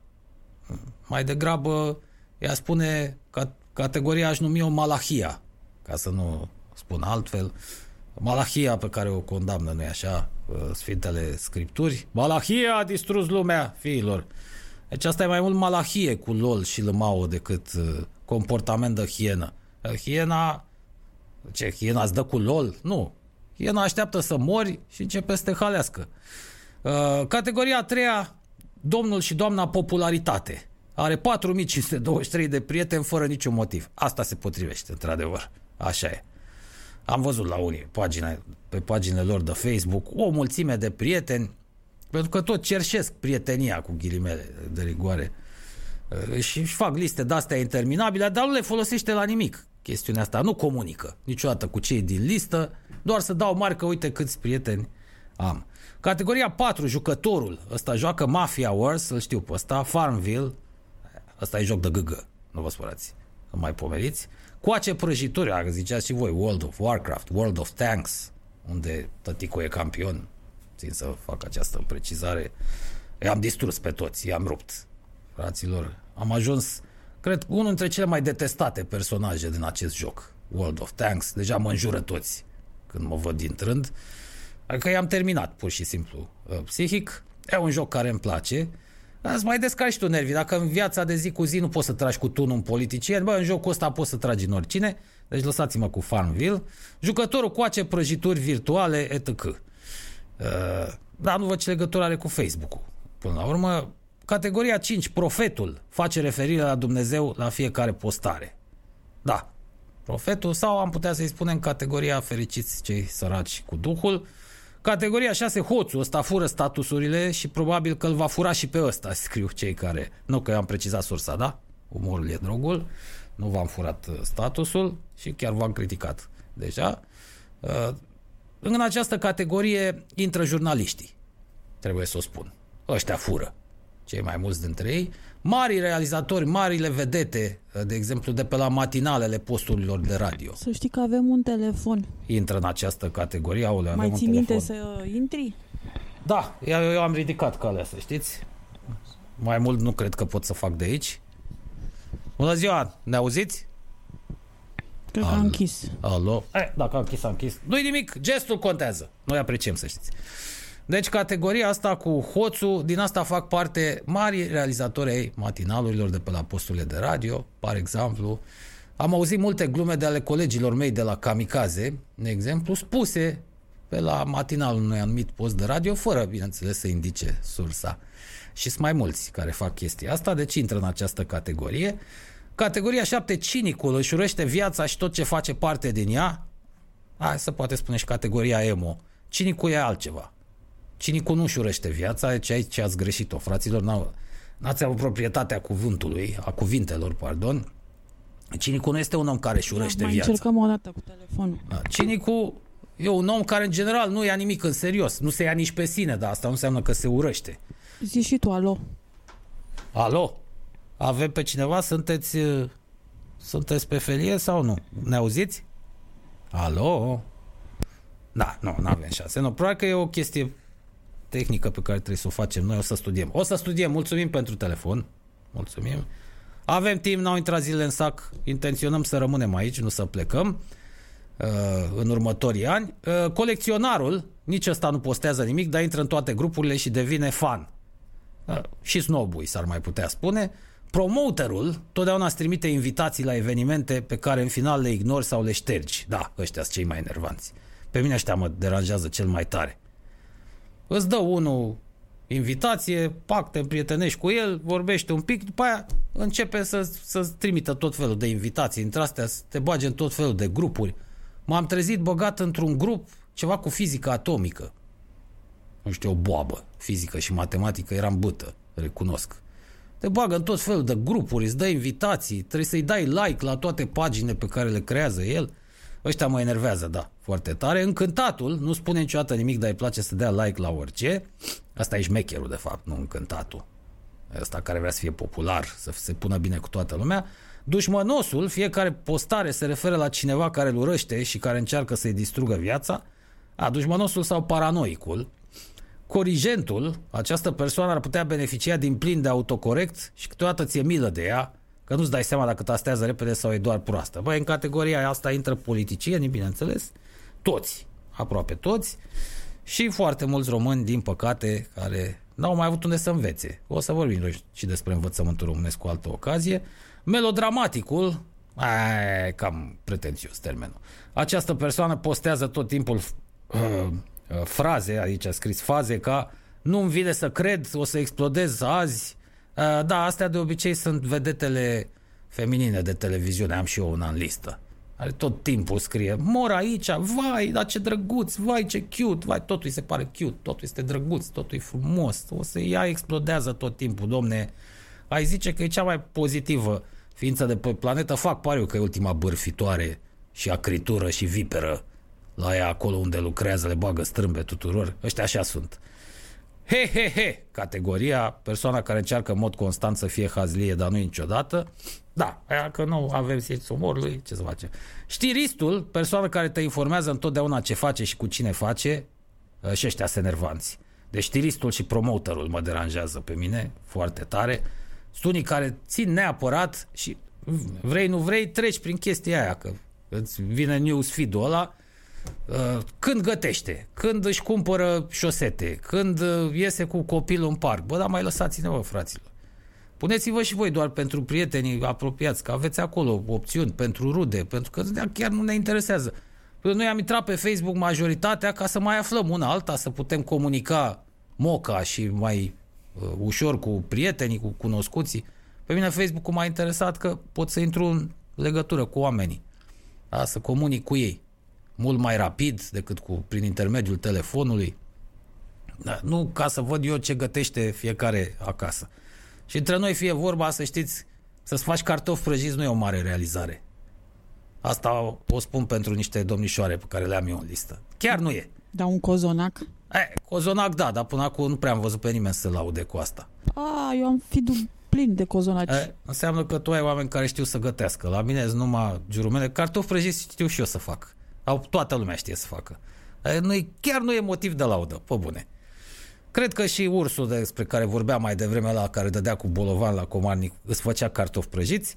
Cocoșul, în fine, ultima categorie, simte că e datoria lui să spună pe Facebook Bună dimineața! Da, extrem de enervant. Dimineața, din punctul meu de vedere, este cea mai urâtă parte a zilei. Ca să parafrazez sloganul celor de la uh, Digi Gândaci News 24 TV, uh, au un matinal de proastă inspirație, da, și voi doi care, cei doi realizatori, cei doi moderatori sunt slabi și formatul emisiunii prost, nu-i, nu-i deloc dinamic, e un ghivece așa care nu are cap, nu are coadă și au sloganul ăsta dimineața e cea mai importantă parte a zilei, du-te vă de aici. Dimineața, după părerea mea, e făcută să dormi. Omul cel mai bine se simte seara și noaptea, atunci când poți chefui în voie, atunci când se întâmplă foarte multe lucruri plăcute din categoria celor interzise, da, seara da, și când noaptea. faci 2 litri de aerobic, practic. Poți să Da, faci. exact. Aerobicul la litru se face noaptea și atunci dimineața trebuie să te odihnești. Uh, Prostiile astea cu cine se scoală de dimineață, departe ajunge, na. Vedeți-vă de treabă. Dar ce credeți că politicienii ăștia se trezesc de dimineața? Ăștia care au ajuns miliardari numai din șpagă, bombonel năstase. După părerea voastră se trezește așa pe la 5-6 dimineața? nu fiți mă naivi. Nu fiți naivi. Nu se trezește tată. Pe la 12. Hitler se dădea jos din pat pe la 12 1. Criminalul ăla. La fel și Stalin, cică. Stalin, de fapt, așa a și murit. A făcut un accident vascular cerebral și proștii din garda personală au crezut că doarme pe canapea, că avea obiceiul să se facă ciment cu vodcă și să... Uneori nu nimerea canapeaua. Mă rog, într-un final și-au dat seama că e groasă, dar nici atunci n-au mai chemat pe nimeni, lasă-l dracu să moară, că oricum toți erau înspăimântați de el, dar vreau să vă spun că toți dictatorii, toți bogătanii, astea sunt prostii, nu mai puneți botul la asta. A, Eu am făcut avere pentru că m-am trezit dimineața, am muncit cât e ziolica de lungă, doar 4 ore din 24 dormeam, du-te, bă. Ai făcut avere că ai fost securist, ai avut niște pile și ți-a dat statul de pomană, o întreprindere pe care ai făcut-o bucăți și ai vândut-o la fier vechi. Nu le mai lua cu prostii dintre astea. A, dacă îmi povestește un om de pe Wall Street treaba asta, îl cred. Deci pe brokerul ăla de la bursa de pe Wall Street, da. Ăla îl cred că se trezește cu noaptea în cap. Că de-aia și fac bani americanii mai mulți decât noi. Deci mi-am spus părerea despre dimineață, or, să, or să-mi sară toți ăștia care să cred sportivi în cap. Vai, dar cum poți să spui așa? Nu, pe vremea când practicam sportul, mă trezeam și eu dimineață. Atunci era necesar. A, după mai dau încolo. Bun, fraților, uh, deja a trecut o oră, aproape că nu mi-am dat seama când. Sper că nu v-am plictisit cu povestea cu Revoluția, dar am crezut de dat, că e de datoria noastră să pomenim și noi măcar într-o singură zi, pentru că au murit atâția oameni, lor le datorăm faptul că suntem liberi și putem vorbi astăzi atâția în public, la microfoane, pe la posturile de radio și de televiziune. Atât măcar putem să facem pentru ei, să, să-i pomenim, dacă nu pe nume, că mulți și nu-i știm, măcar evenimentele de atunci. Sper că nu v-am plictisit prea tare. Radio Total România.ro ne găsiți și pe Facebook, bineînțeles, pe pagina de Facebook a postului nostru de radio, unde puteți să ne lăsați și mesaje, pe pagina de Facebook a emisiunii, Total Alone, Pe în, site ne puteți auzi, Pe asculta site, cu tot cu muzică, cu tot, cu avem și muzică pe site, să știți. pentru că pe Facebook... Păi normal că avem muzică, că de-aia suntem post de radio. Nu, dar pe Facebook trebuie să oprim muzica din motive de drepturi de autor. Da, auzi, al dracu Zuckerberg, bă, numai el să ia banul, bă. Așa e, bă, ăsta, bă. Am zis, sper să-l facă pulbere, să-l facă congresmenii. Că îl cheamă, îl tot cheamă și încearcă să-i spargă compania în 100 de bucăți. Să o văd spartă, să piardă Instagram-ul, să-i sufle chinezii de la TikTok. Asta îi doresc lui Zuckerberg pentru noua interfață pe care a făcut-o. Ultimele două mesaje de la tine, Andreea, să știi că n-am reușit să le deschid acasă. Și mi-am scris aici în document plus chestii de la Andreea care nu s-au deschis acasă. Sper să reușesc aici. Op, Încercăm în pauză. erau două chestii. Da. Ăsta este noul Facebook. Era el, dracu, Zuckerberg. Zuckerberg. Uh, Revenim, fraților. Numai bine. Până atunci, muzică.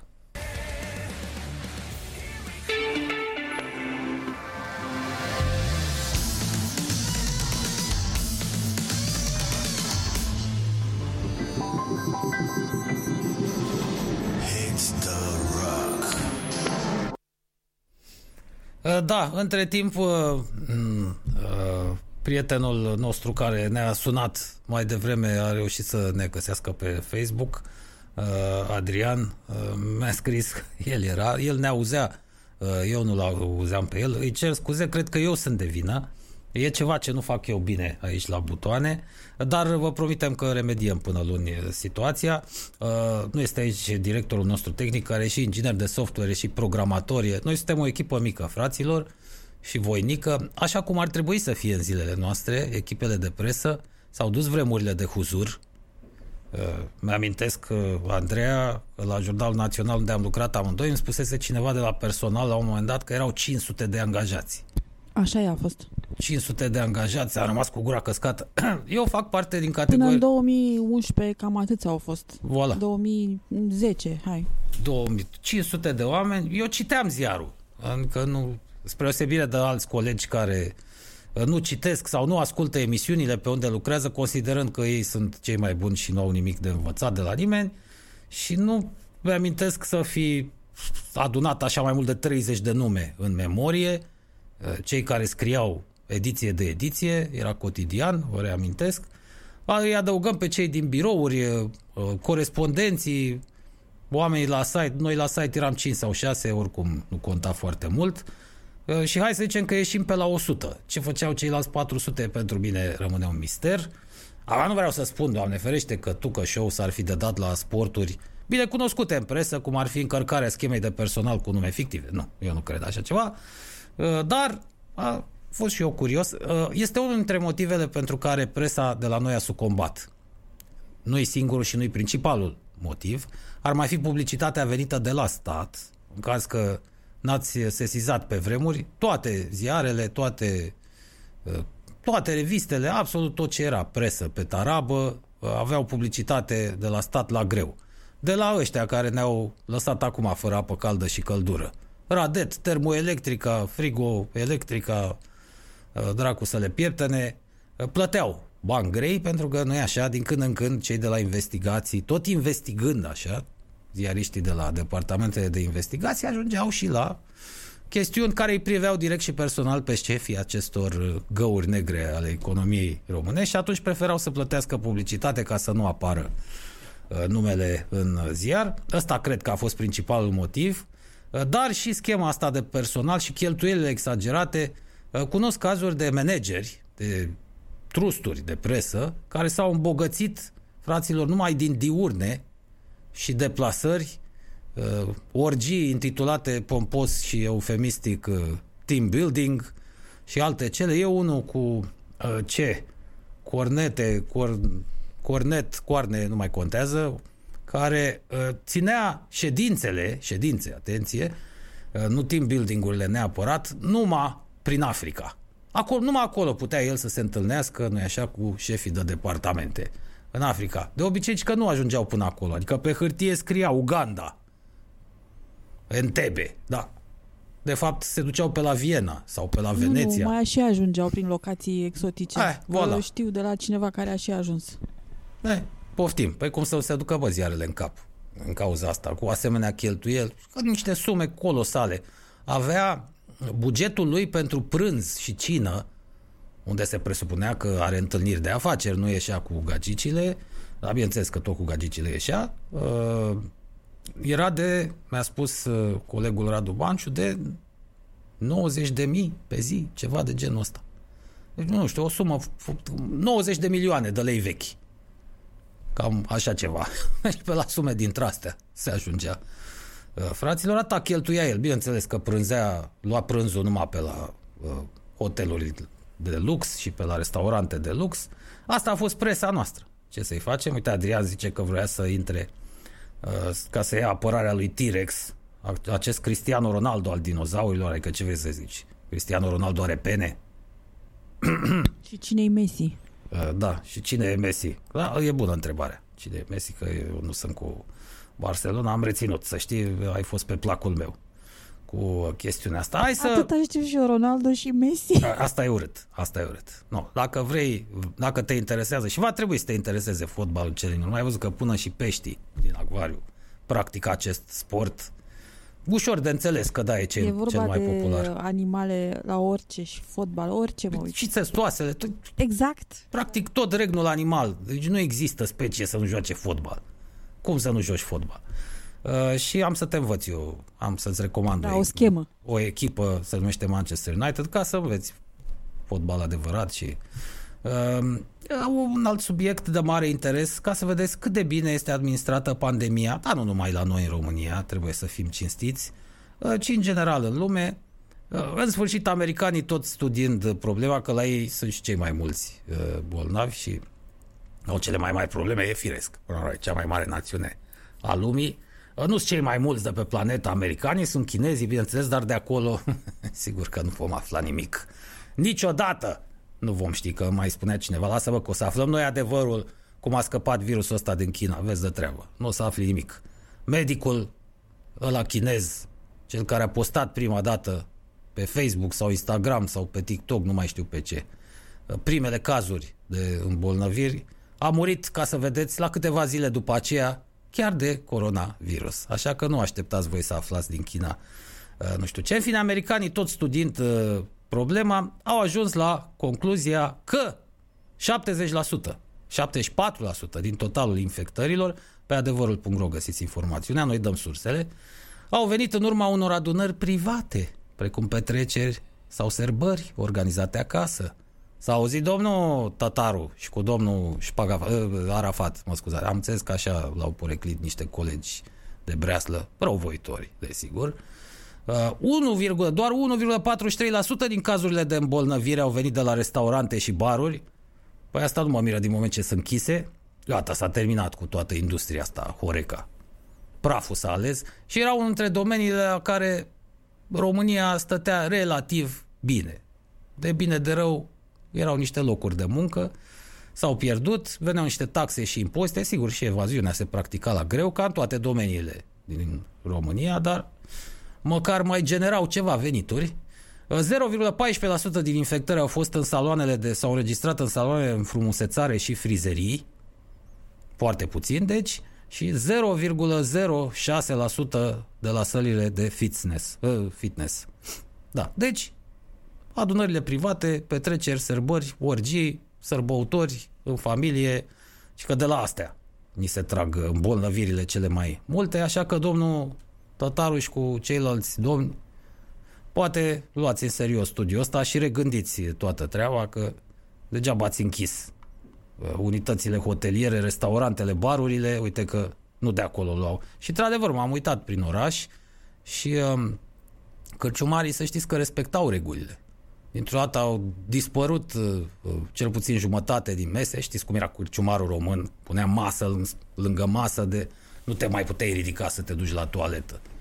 Nu mai aveai nicio șansă. Trebuia să aștepți să se ridice cei de la prima masă din capul rândului de mese și așa pe cale de consecință să ajungă și la tine chestiunea ca să poți să scapi de acolo. E, nu mai stau lucrurile așa, au respectat regulile, dar cu toate astea i-au închis. De mirare totuși, pentru că din câte știu politicienii noștri, neavând prea multă imaginație și nici pricepere în afaceri, că una e să ieși pagă, alta e să investești pe termen lung, au multe business-uri chiar în zona asta. Cărciumi, restaurante, hoteluri, să-și fi dat singuri la joale, eh, atâta, atâta se poate, fraților, la noi. Uh, ca de obicei am strâns de pe internet, din când în când vă mai arătăm și câte o poză. Iată prietenul nostru Xavier, nu așa? Eu sunt fan. Unul dintre cei mai mari umoriști ai zilelor noastre. Uh, a luat o poză dintr-un film cu Matt Damon. Uh, scrie deasupra School is not a place to sleep și a scris, a dat el o replică, probabil supărat că și copiii lui învață de acasă, Then home is not a place to study. Thank you. Foarte bun asta. Așa este. Casa nu este locul în care să studiezi pentru că sunt prea multe tentații. Sau să muncești, de fapt. Că, până la urmă, copiii din zilele noastre, munca de fapt e muncă, nu mai este școală. Muncesc unii mai mult decât părinții, mai ales în România, învățământul ăsta stufos de acum. Ce era stufos înainte pe vremea lui Neanicu, dar uh, cât s-a aglomerat acum, pentru că nu s-a scos nimic din programă. Practic, în schimb, au venit tot felul de tembeli care au tot adăugat și adăugat și au sufocat pe copii cu o informație care nu mai poate fi digerată, nu mai e timp fizic să o asimilezi. Trebuie să tocești ca nebunul ca să iei și tu niște note sau calificative bune uh, și foarte greu acasă, sunt multe tentații. Te mai întins pe canapea, uh, toți au computer, jocuri, desene animate, filme, telefon PC, laptop, desktop, de toate. E greu. Casa nu-i făcut. Am lucrat și eu o vreme la domiciliu, forțat de împrejurări anul ăsta și nu. N-ai aceeași eficiență. E greu. Așa că are dreptate Xavier, amicul nostru. Ia să vedem ce am mai descoperit aici, că am și uitat între timp. Ah! Că tot vorbeam despre găina uh, T-Rex. Iată uh, și un alt dialog interesant între a zice, taberele politice ale lumii contemporane, doi reprezentanți ai celor două uh, tabere politice care se bat cap în cap și ne prind pe noi la mijloc în momentul ăsta, Uh, Aspretele e o fosilă vie având o vechime de peste 65 de milioane de ani, fiind contemporan cu găina T-Rex, cu care uh, T-Rexul n-a fost chiar unul dintre ultimii dinozauri. În, uh, nu, nici nu mai știu dacă a fost în Jurassic sau în Triasic, în fine, să nu intrăm în detalii, că nu suntem de specialitate. Uh, Primul răspunde unul cu un nickname, Haios Buzdâc cu păr. Cum dracu 65 de milioane dacă Pământul are 2020 de ani? Cu trimitere la abodnicii care au răsărit iar de prin toate colțurile și ne explică. Au calculat ei, nu se știe cum. Dacă citești, dacă recitești Vechiul Testament, de exemplu, că Noul Testament se pomenește de așa ceva, uh, nu-ți indică neapărat o cifră. Pământul e vechi de 5.000 sau de 6.000, dar au stat ei și au calculat. Uh, După ultimele calcule ale uh, celor uh, de la Sfântul Munte, prietenii ăștia ai lui Gigi Becali, Pământul e vechi doar de 2020 de ani și îi răspunde lui Buzdâc, bineînțeles că răspunsul lui Buzdâc e la mișto, Păi el a trăit în apă, bă, bolovanule, nu pe pământ. De-aia. Da, poate fi și aceasta o explicație. În apă s-a trăit mai mult și mai bine. Uh, Spune asta chiar Jacques Cousteau. Pe vremuri, săracul, Dumnezeu să-l ierte, dacă am reușit totuși să ne creăm un habitat sub apă, ar fi mai sănătos până la o anumită adâncime pentru noi toți. În fond, din apă venim, fraților, e firesc să ne simțim cu toții mai bine acolo. Iată, avem o poză, că îi pomeneam pe polițiști la începutul emisiunii, un uh, Photoshop cu cina cea de taină și ce ar face polițistul în momentul de față dacă uh, prin absurd s-ar, uh, ar reuși să se întoarcă în timp la cina cea de taină, ar da amenzi pentru că nu se respectă. Bine, ăsta este tabloul lui Leonardo, dacă nu mă înșel, da, tabloul lui Leonardo da Vinci, a, l-ar arde și pe Leonardo, că nici el nu respecta distanțarea socială. În evul mediu era și cam greu. În perioada renașterii, atunci, la sfârșitul evului mediu, uh, oamenii trăiau claie peste grămadă în orașe. Ce distanțare socială. Când era ctomolii, mă, se încuiau în case săracii. Cum facem și noi acum? Apropo de cuceririle științei, dacă e vorba să construim uh, rachete, tunuri și alte alea, ne descurcăm de minune. Da, să inventăm și noi un soi de paracetamol ca să mai atenueze simptomele acestei boli n-am reușit. Uh, și tot, uh, tot prin zona asta, când Dumnezeu a creat omul, Sfântul Petru uh, l-a întrebat pe șeful, uh, e gata? Adică, sensul e, sunteți mulțumit, șeful? Mm, pune și niște degete mici la picioare. Păi de ce degete mici? Pentru mobilă. Da. Și eu fac parte din categoria celor care cred că nu doar istoria, ci și Dumnezeu, borbosul, ca așa îl imaginăm cu toții, cineva foarte de o vârstă venerabilă și cu o barbă mare, are simțul umorului uh, și e și un pic răutăcios. Iată aici și o poză cu că regnul animal, să știți că uh, și regnul animal uh, există aceleași meserii care, pe care le întâlnim la specia noastră Homo sapiens sapiens. Nu putea să lipsească nici din regnul animal cea mai veche meserie din lume, o vedeți reprezentată aici prin uh, doam, dom, domnișoara Barză, să zicem că e domnișoară, nu se vede nicio verighetă pe penele astea, care, da, a făcut și ea copii cu clienții, cum fac Dar astea. ăla din mijloc ce e? Un mic O- T-Rex? Că nu văd. Nu, e o broască. E, deci are trei copii, unul făcut cu un arici, unul cu o broască, așa pare broască, și unul cu veverițoiul. E, foarte bună.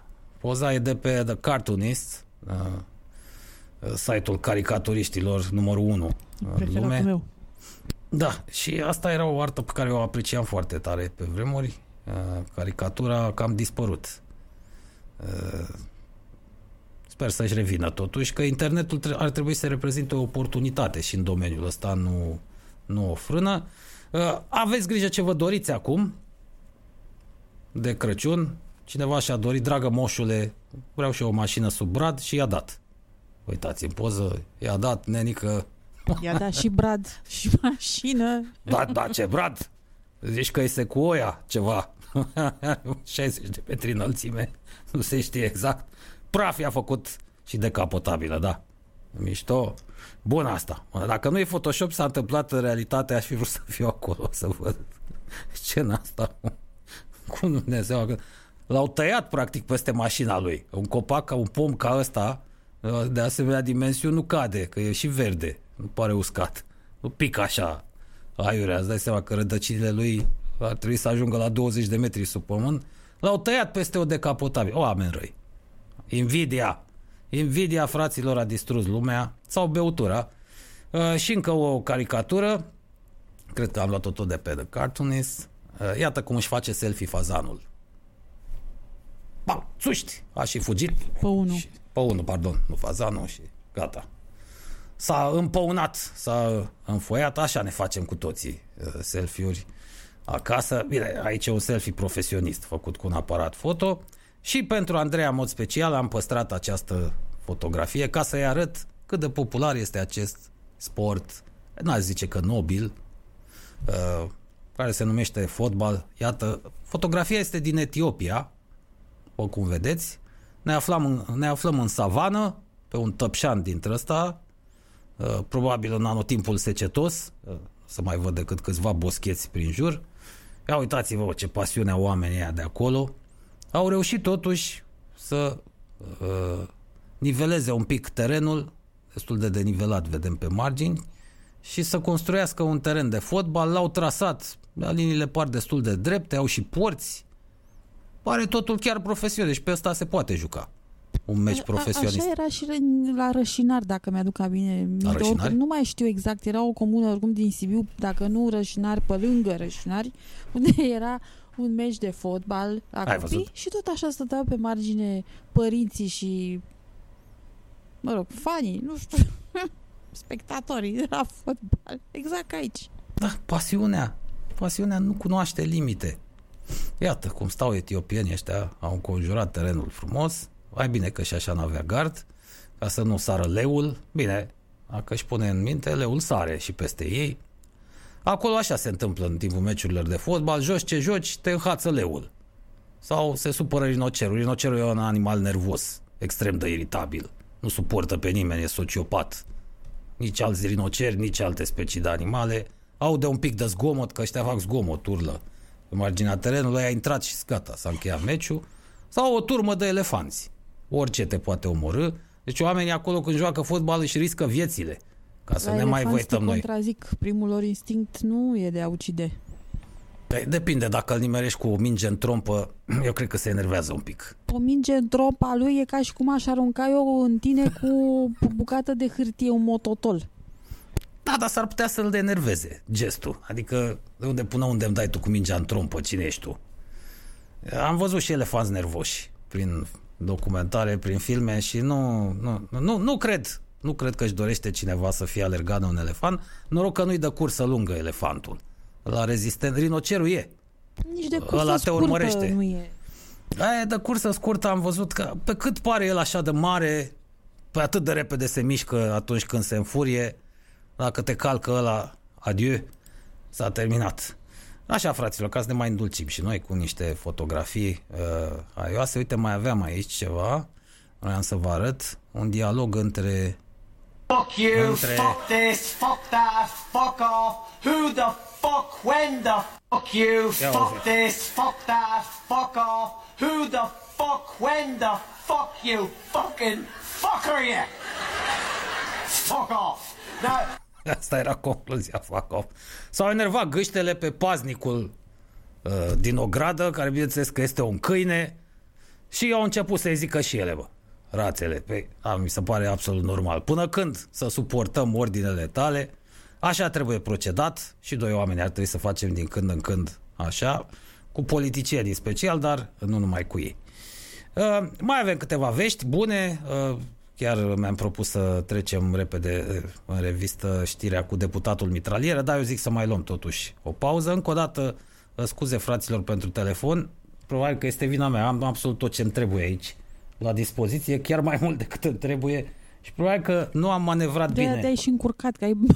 Da, a, sunt prea multe butoane. Da, vedeți ce mixer frumos avem. Am fost informat că e și foarte scump. E. Din acest motiv nu o să vă dau niciodată adresa studioului. Da, nu trebuie să știți unde e cu mixerul ăsta. Revenim. Muzică la Radio Total România.ro, cel mai bun post de radio.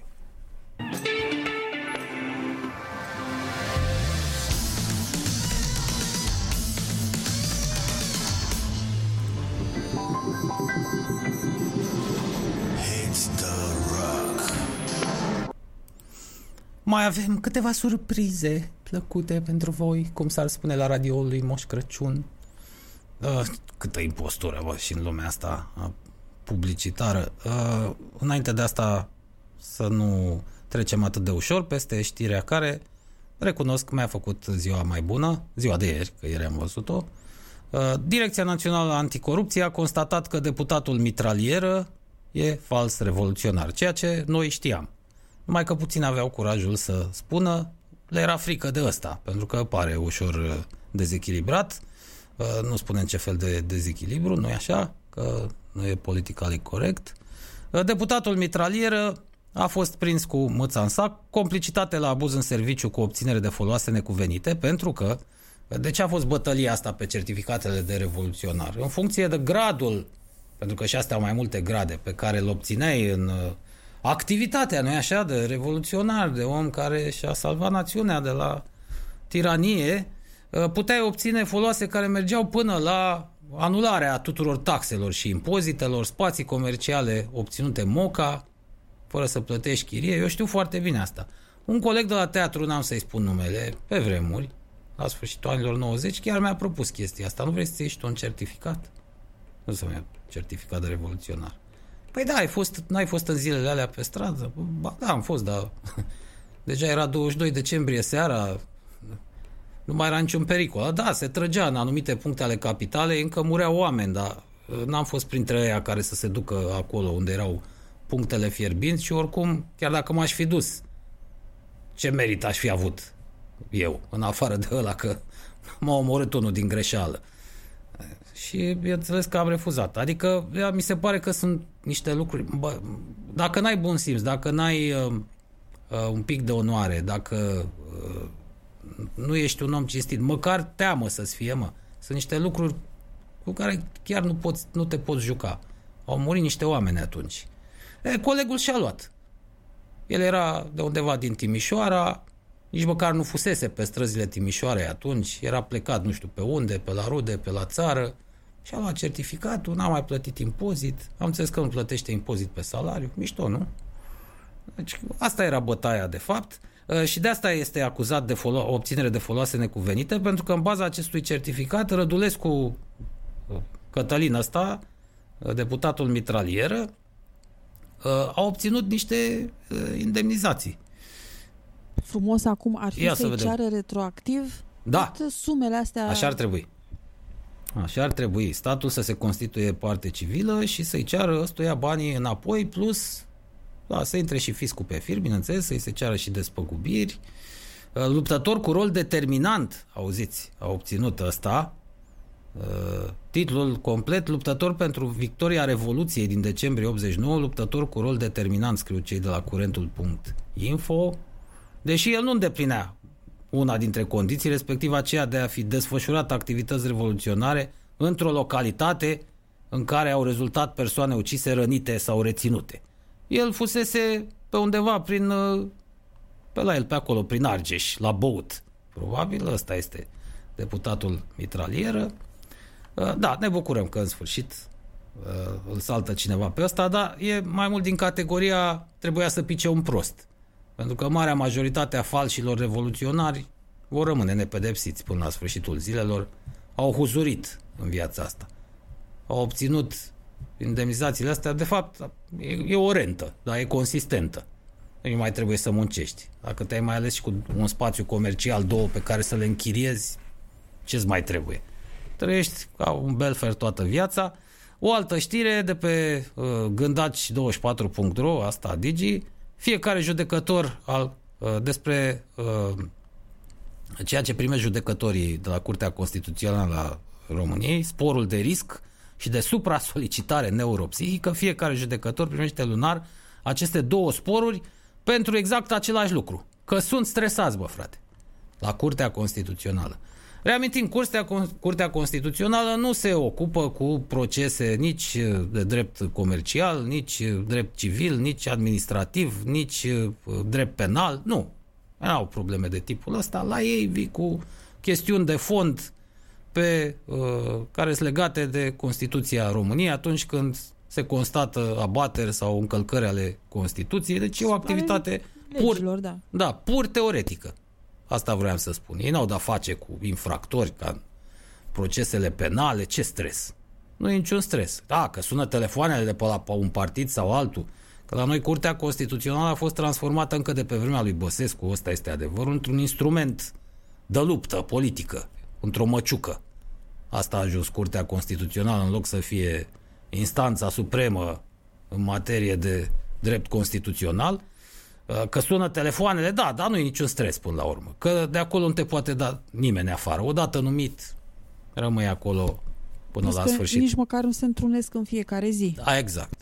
Ce spune Andreea, nu se duc în fiecare, nu trebuie să te duci în fiecare zi la muncă, deci nu văd unde este stresul și supra-solicitarea neuropsihică. A, dacă ești un boulean incompetent, tu nu ai nici măcar studiile care să-ți dea dreptul să fii judecător al Curții Constituționale, da, s-ar putea să fie cam stresant.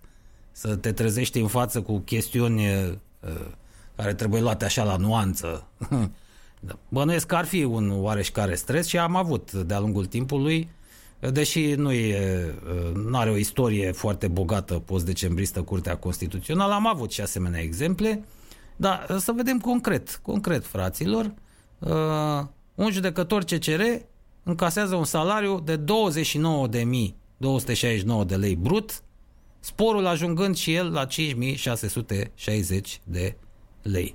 Au încercat cei de la Digi24 să, văd, să ia legătura cu diversi judecători de la CCR, dar uh, nu s-a putut. Unul, Otilo Varga a zis că se grăbește, uh, Cristian Deliorga, uh, stai că abia am venit, nici n-am intrat bine în sală, adică și scuze dintre astea de grădiniță, mi-am uitat caietul acasă.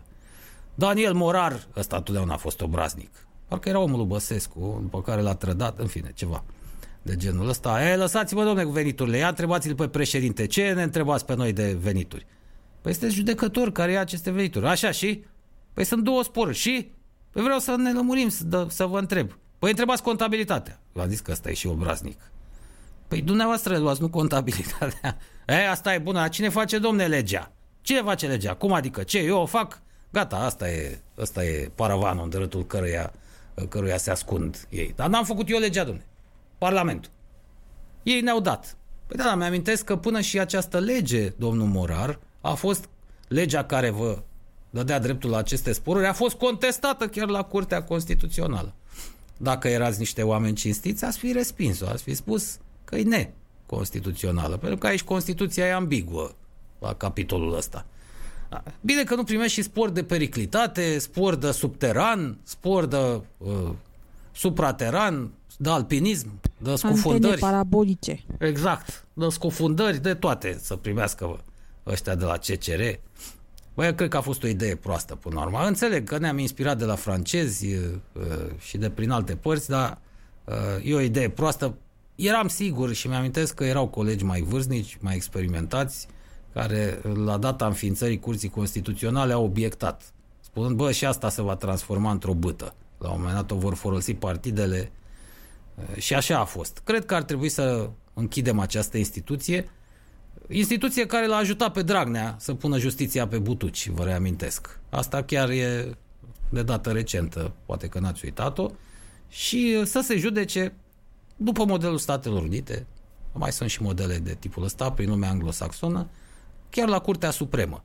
Curtea Supremă de Justiție să fie în sfârșit degrevată de procesele penale și de tot felul de mărunțișuri, că se ajunge la Curtea Supremă până și cu litigii dintre astea mărunte, da? și să judece numai chestiuni de fond, de tipul acesta. Sau de formă, dar să aibă legătură cu uh, textul legii, cu uh, uh, prevederile Constituției, ce atâtea instituții, ce atâtea instanțe. Ai instanța, uh, prima instanță, ai după aceea Curtea de Apel, ce îți mai trebuie să te duci și la Curtea Supremă cu mărunțișurile. În schimb, Curtea Supremă ar putea să se ocupe de așa ceva și ar fi mai greu totuși pentru partide. Sigur că și acolo și găsim politruci. E plină justiția de ei.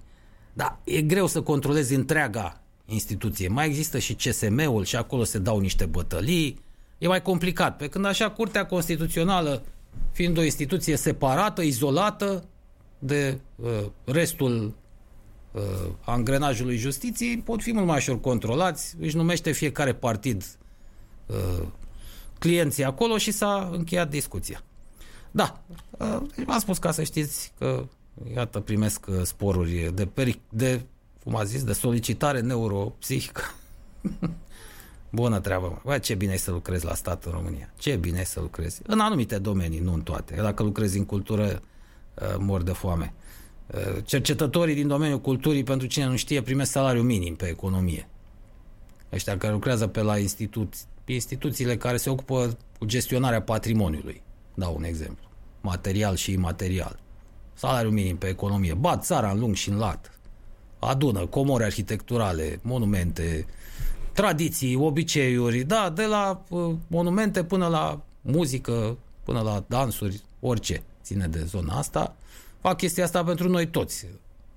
Să ne cunoaștem măcar, uh, să avem undeva magazinat bagajul ăsta cultural și nu iau niciun ban. Nu există nici măcar diurne pentru ei. Dar la alte instituții, cum sunt cele din justiție, administrație, poliție, nu așa, acolo se trăiește foarte bine. Hai să vă mai arăt ceva, mi-a trimis Andreea mi-a plăcut și mie. Să vedeți, bă, fraților, ce se întâmplă când trimis tocilari la meciuri. Iată, priviți-l pe acest... Uh... Ia să-i dau Dă și de un la pic de început. sunet. De sunet și de la început. Da, probabil că s-a înscris, nu știu la ce, meci de basket, posibil, Mai tare. sau de baseball, pe care cineva o mănușă. Iată cum se bucură. Vai cât trăiește, bă, omul ăsta acolo. De fapt, el se bucură mai puțin că echipa lui a marcat niște puncte. Îi place mai mult piesa, din câte văd eu. Rușinos, să știți, din punctul meu de vedere, să-ți placă Bon Jovi. Stai Bon Jovi. A mi se pare absolut revoltător. Bon Jovi, acest Dan Bidman al Americii. Cum să-ți placă bă, așa ceva? Dacă s-a mai găsit unul.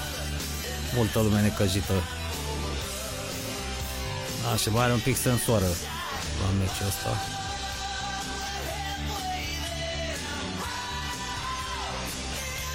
Hai sigur, în apărarea lui Bon Jovi trebuie spus că el nu cântă pe banii primăriilor, nici ai guvernului.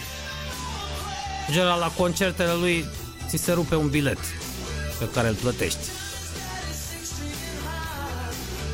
Măcar atât.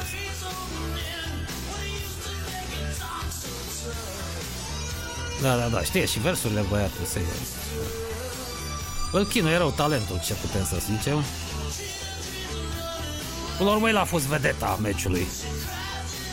Asta se întâmplă când aduci tocilari în tribună, îți iau fața. Gata cu competiția sportivă, ies numai ei în evidență. Pentru el a fost o ocazie unică să se vadă peste tot, la televizor, pe internet. Da, îl înțelegem, sigur că e fericit omul. La final, tot de la Andreea, să știți că am o, am o surpriză plăcută. O să-l auziți pe Hatfield, unul dintre preferații mei de la Metallica, vocalul interpretând ceva uh, frumos.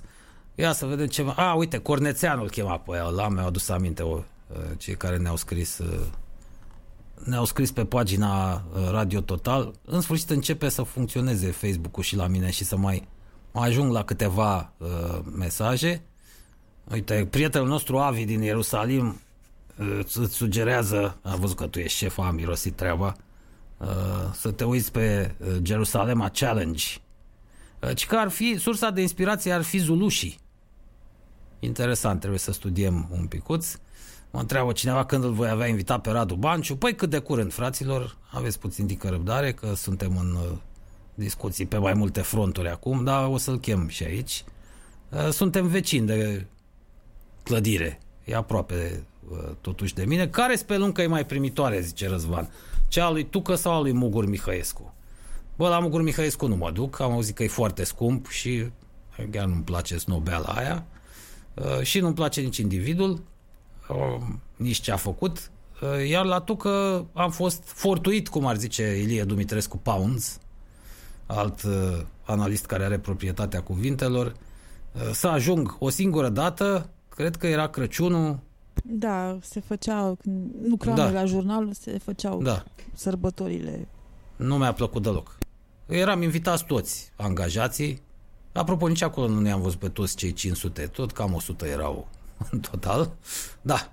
Uh, nu mi-a plăcut, e o hală dintre asta. Mie nu-mi plac cârciumile astea. Unora s-ar putea să le placă, e chestie de gust. Aici sunt subiectiv probabil. Mie îmi plac cafenelele, puburile, barurile, astea mai, mai micuțe, cu câteva mese, locurile în care te cunoști cu toată lumea, colegi, vecini, prieteni, poți discuta cu oricine, o atmosferă dintre asta așa mai, mai plăcută. Uh, un, cum ar fi spus uh, am Zapelea, un separeu intim de 60 de persoane. Cam așa este taverna lui Tucă, dacă le-o mai avea. Nu știu dacă le mai are sau nu a vândut. Oricum era o franciză, nu-i aparțineau lui. Uh, brandul nu-i aparținea uh, lui. Așa că nu am, uh, nu am ce să vă spun despre cărciumile de tipul ăsta. V-aș recomanda altele, dar nu vreau să fac reclamă și oricum nu știu care uh, dintre ele va supraviețui după ce se va încheia. Sper să se încheie molima asta cât mai repede, altfel vom ajunge cu toții muritori de foame și nu e nu glumesc când spun asta, nu sunt nici apocaliptic precum uh, domnul profesor CTP-ul, dar uh, încă puțin și molima va pune pe butuci toate sectoarele economiei. Sper să nu, să nu avem uh, această problemă. Da, fraților, v-am uh, promis în încheiere, uh, vi l-am promis pe James Hetfield, stai să ajung iarăși unde aici este. Acolo e o poveste. Da, ok. De pe... Ia auziți.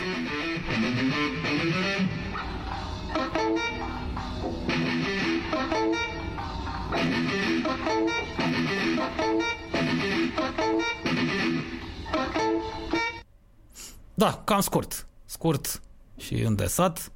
Da, dar era cu mesaj. Era cu mesaj. Care ar fi? Păi care? scria sus uh, uh, When I teach my friend to play guitar. Aha. Adică el îl învăța pe chitarist. Ex- da, da, da, da. Asta, Asta era era o ideea. glumă, așa, da, era facem o glumă, glume. glumă, dar facem glume, da. Da, o glumă de Păi șantier. de-aia ne-am adunat aici, să facem glume. Vai sigur, dar numai că ăla e unul dintre cei mai buni chitariști de lume. Mă îndoiesc că a învățat el de la Hetfield. A, Poate asta- că invers. Da, da, da, da. Da. Cine știe, cunoaște. Cunoaștem, sigur că da. Metallica e una dintre trupele mele preferate. Recunosc asta. Muzică, bă, nu zgomot. Eu m-am, de fapt, cam acolo, la, cam la nivelul ăla m-am oprit. Peste speed metal deja am început să nu mai diger. Grohăiala, v-am spus, nu-mi place. Bacteria! Da, există astea nu și plac. m, oameni cărora le place Sigur death că da. metal-ul, Eu nu spun black că, metal-ul, eu nu spun toate- că sunt nasoale. Spun că îmi plac mie. E chestiune de gust uh, până la urmă, așa că Metallica am, r- am rămas cu Metallica la nivelul ăla, fiecare ne blocăm la câte un uh, nivel. Cam atât a fost uh, pentru astăzi, fraților. Uh, noroc cu Andreea că m-a mai salvat. Bine că nu sunt singur. Eu nu sunt obișnuit să fac emisiuni singur și nici nu mă voi, nu cred că mă voi putea obișnui vreodată, așa că Hai să anunțăm că săptămâna viitoare vor fi ultimele trei emisiuni din uh, acest an, Aoleu, gata. luni, marți, miercuri. Așa, dacă mă întreba Radu Oco, da, colegul nostru, dacă vom avea emisiuni, da, vom avea. Pe 21, 22, 23, nu? Da, da, da. Și că diseară de la ora 20 avem uh, Total Prog, un program de muzică de rock progresiv, Corect. Mi-a mirosit a progresiv de la început. fă- uh, realizat ascultă. de colegul nostru Cuchi Morărescu. Progresiv digerăm, e bun, îmi place. Ok, dar și n- nu avem nimic dintre astea Six Feet Under, nu, chestii mai, nu avem și emisiune dintre asta pentru Six Feet tăiat Under. Da. venele. Tăiat venele... Nu. Nu? Nu avem. Că se poartă lungi anul ăsta, deci nu tăiem venele. Da, nu mai tăiem. Atât a fost pentru astăzi, fraților, la Total Alone singuri împotriva nimănui, pentru că noi, după cum v-ați prins, nu suntem împotriva nimănui, dar suntem de fapt împotriva tuturor. Uh, Radio Total România vă uh, sper că vă oferă ceea ce vă doriți, un pic de relaxare, eu asta mi-aș dori în uh, zilele acestea. Aveți grijă încă o dată de voi, în această perioadă aveți cu toții de făcut cumpărături prin marile magazine, prin piețe, încercați să găsiți ore mai puțin aglomerate, zile, dacă se poate, nu dați năvală cu toții în weekend. Hai să trecem odată cu bine, că ăștia care ne conduc oricum sunt incompetenți și nu știu ce măsuri să iasă. Ieșim cât mai repede din pandemia asta, să nu urmeze o catastrofă economică și mai mare decât asta că... E... Aș fi vrut să încheiem într-un ton mai optimist, dar nu știu cum ai făcut. Nu știu, bă, frate, că nici eu nu-mi dau seama, că n-aș fi vrut nici eu să închei așa. Un ton mai, un ton mai optimist. Un ton mai optimist, uite, am o bârfă pe un ton mai optimist. Ă, mai optimist, actualul selecționez al Naționalei Feminine de Handball s-ar putea fi, să fie dat afară. Asta e chiar o treabă, eu așa o văd o treabă optimistă. Până la urmă, după ce n-ai fost ieri aici, nu știu dacă ai auzit, Fostul selecționez, suedezul Per Johansson, i-a acuzat bai pe românește și bai pe șleau de corupție și hoție și a spus că de aia nu avem rezultate în străinătate, că noi aici între noi suntem obișnuiți să blătuim și când ajungem să jucăm cu ăia mari din Occident, trebuie să jucăm pe bune și nu prea știm. Am cam uitat. Nu știu dacă e chiar așa în handbal, dar în fotbal așa este. De aia am ajuns ciuca bătăilor. De prea multă hoție. Noi nimic, ne distrăm, să știți foarte bine. Avem, dacă nu mai avem noi sport național, avem sport internațional pe toate canalele. Aveți ce vretea. Mai puțin snooker, nu înțeleg pe aia care se uită la snooker. Gata, că ne-am lungit mult cu vorba. Îi mulțumesc uh, Andrei, colega mea de emisiune și producătorul emisiunii și directorul stației noastre. Dăm și noi cu periuța un pic. Da, așa Hai se face, așa se face, da. Uh, cam atât, să aveți o zi bună.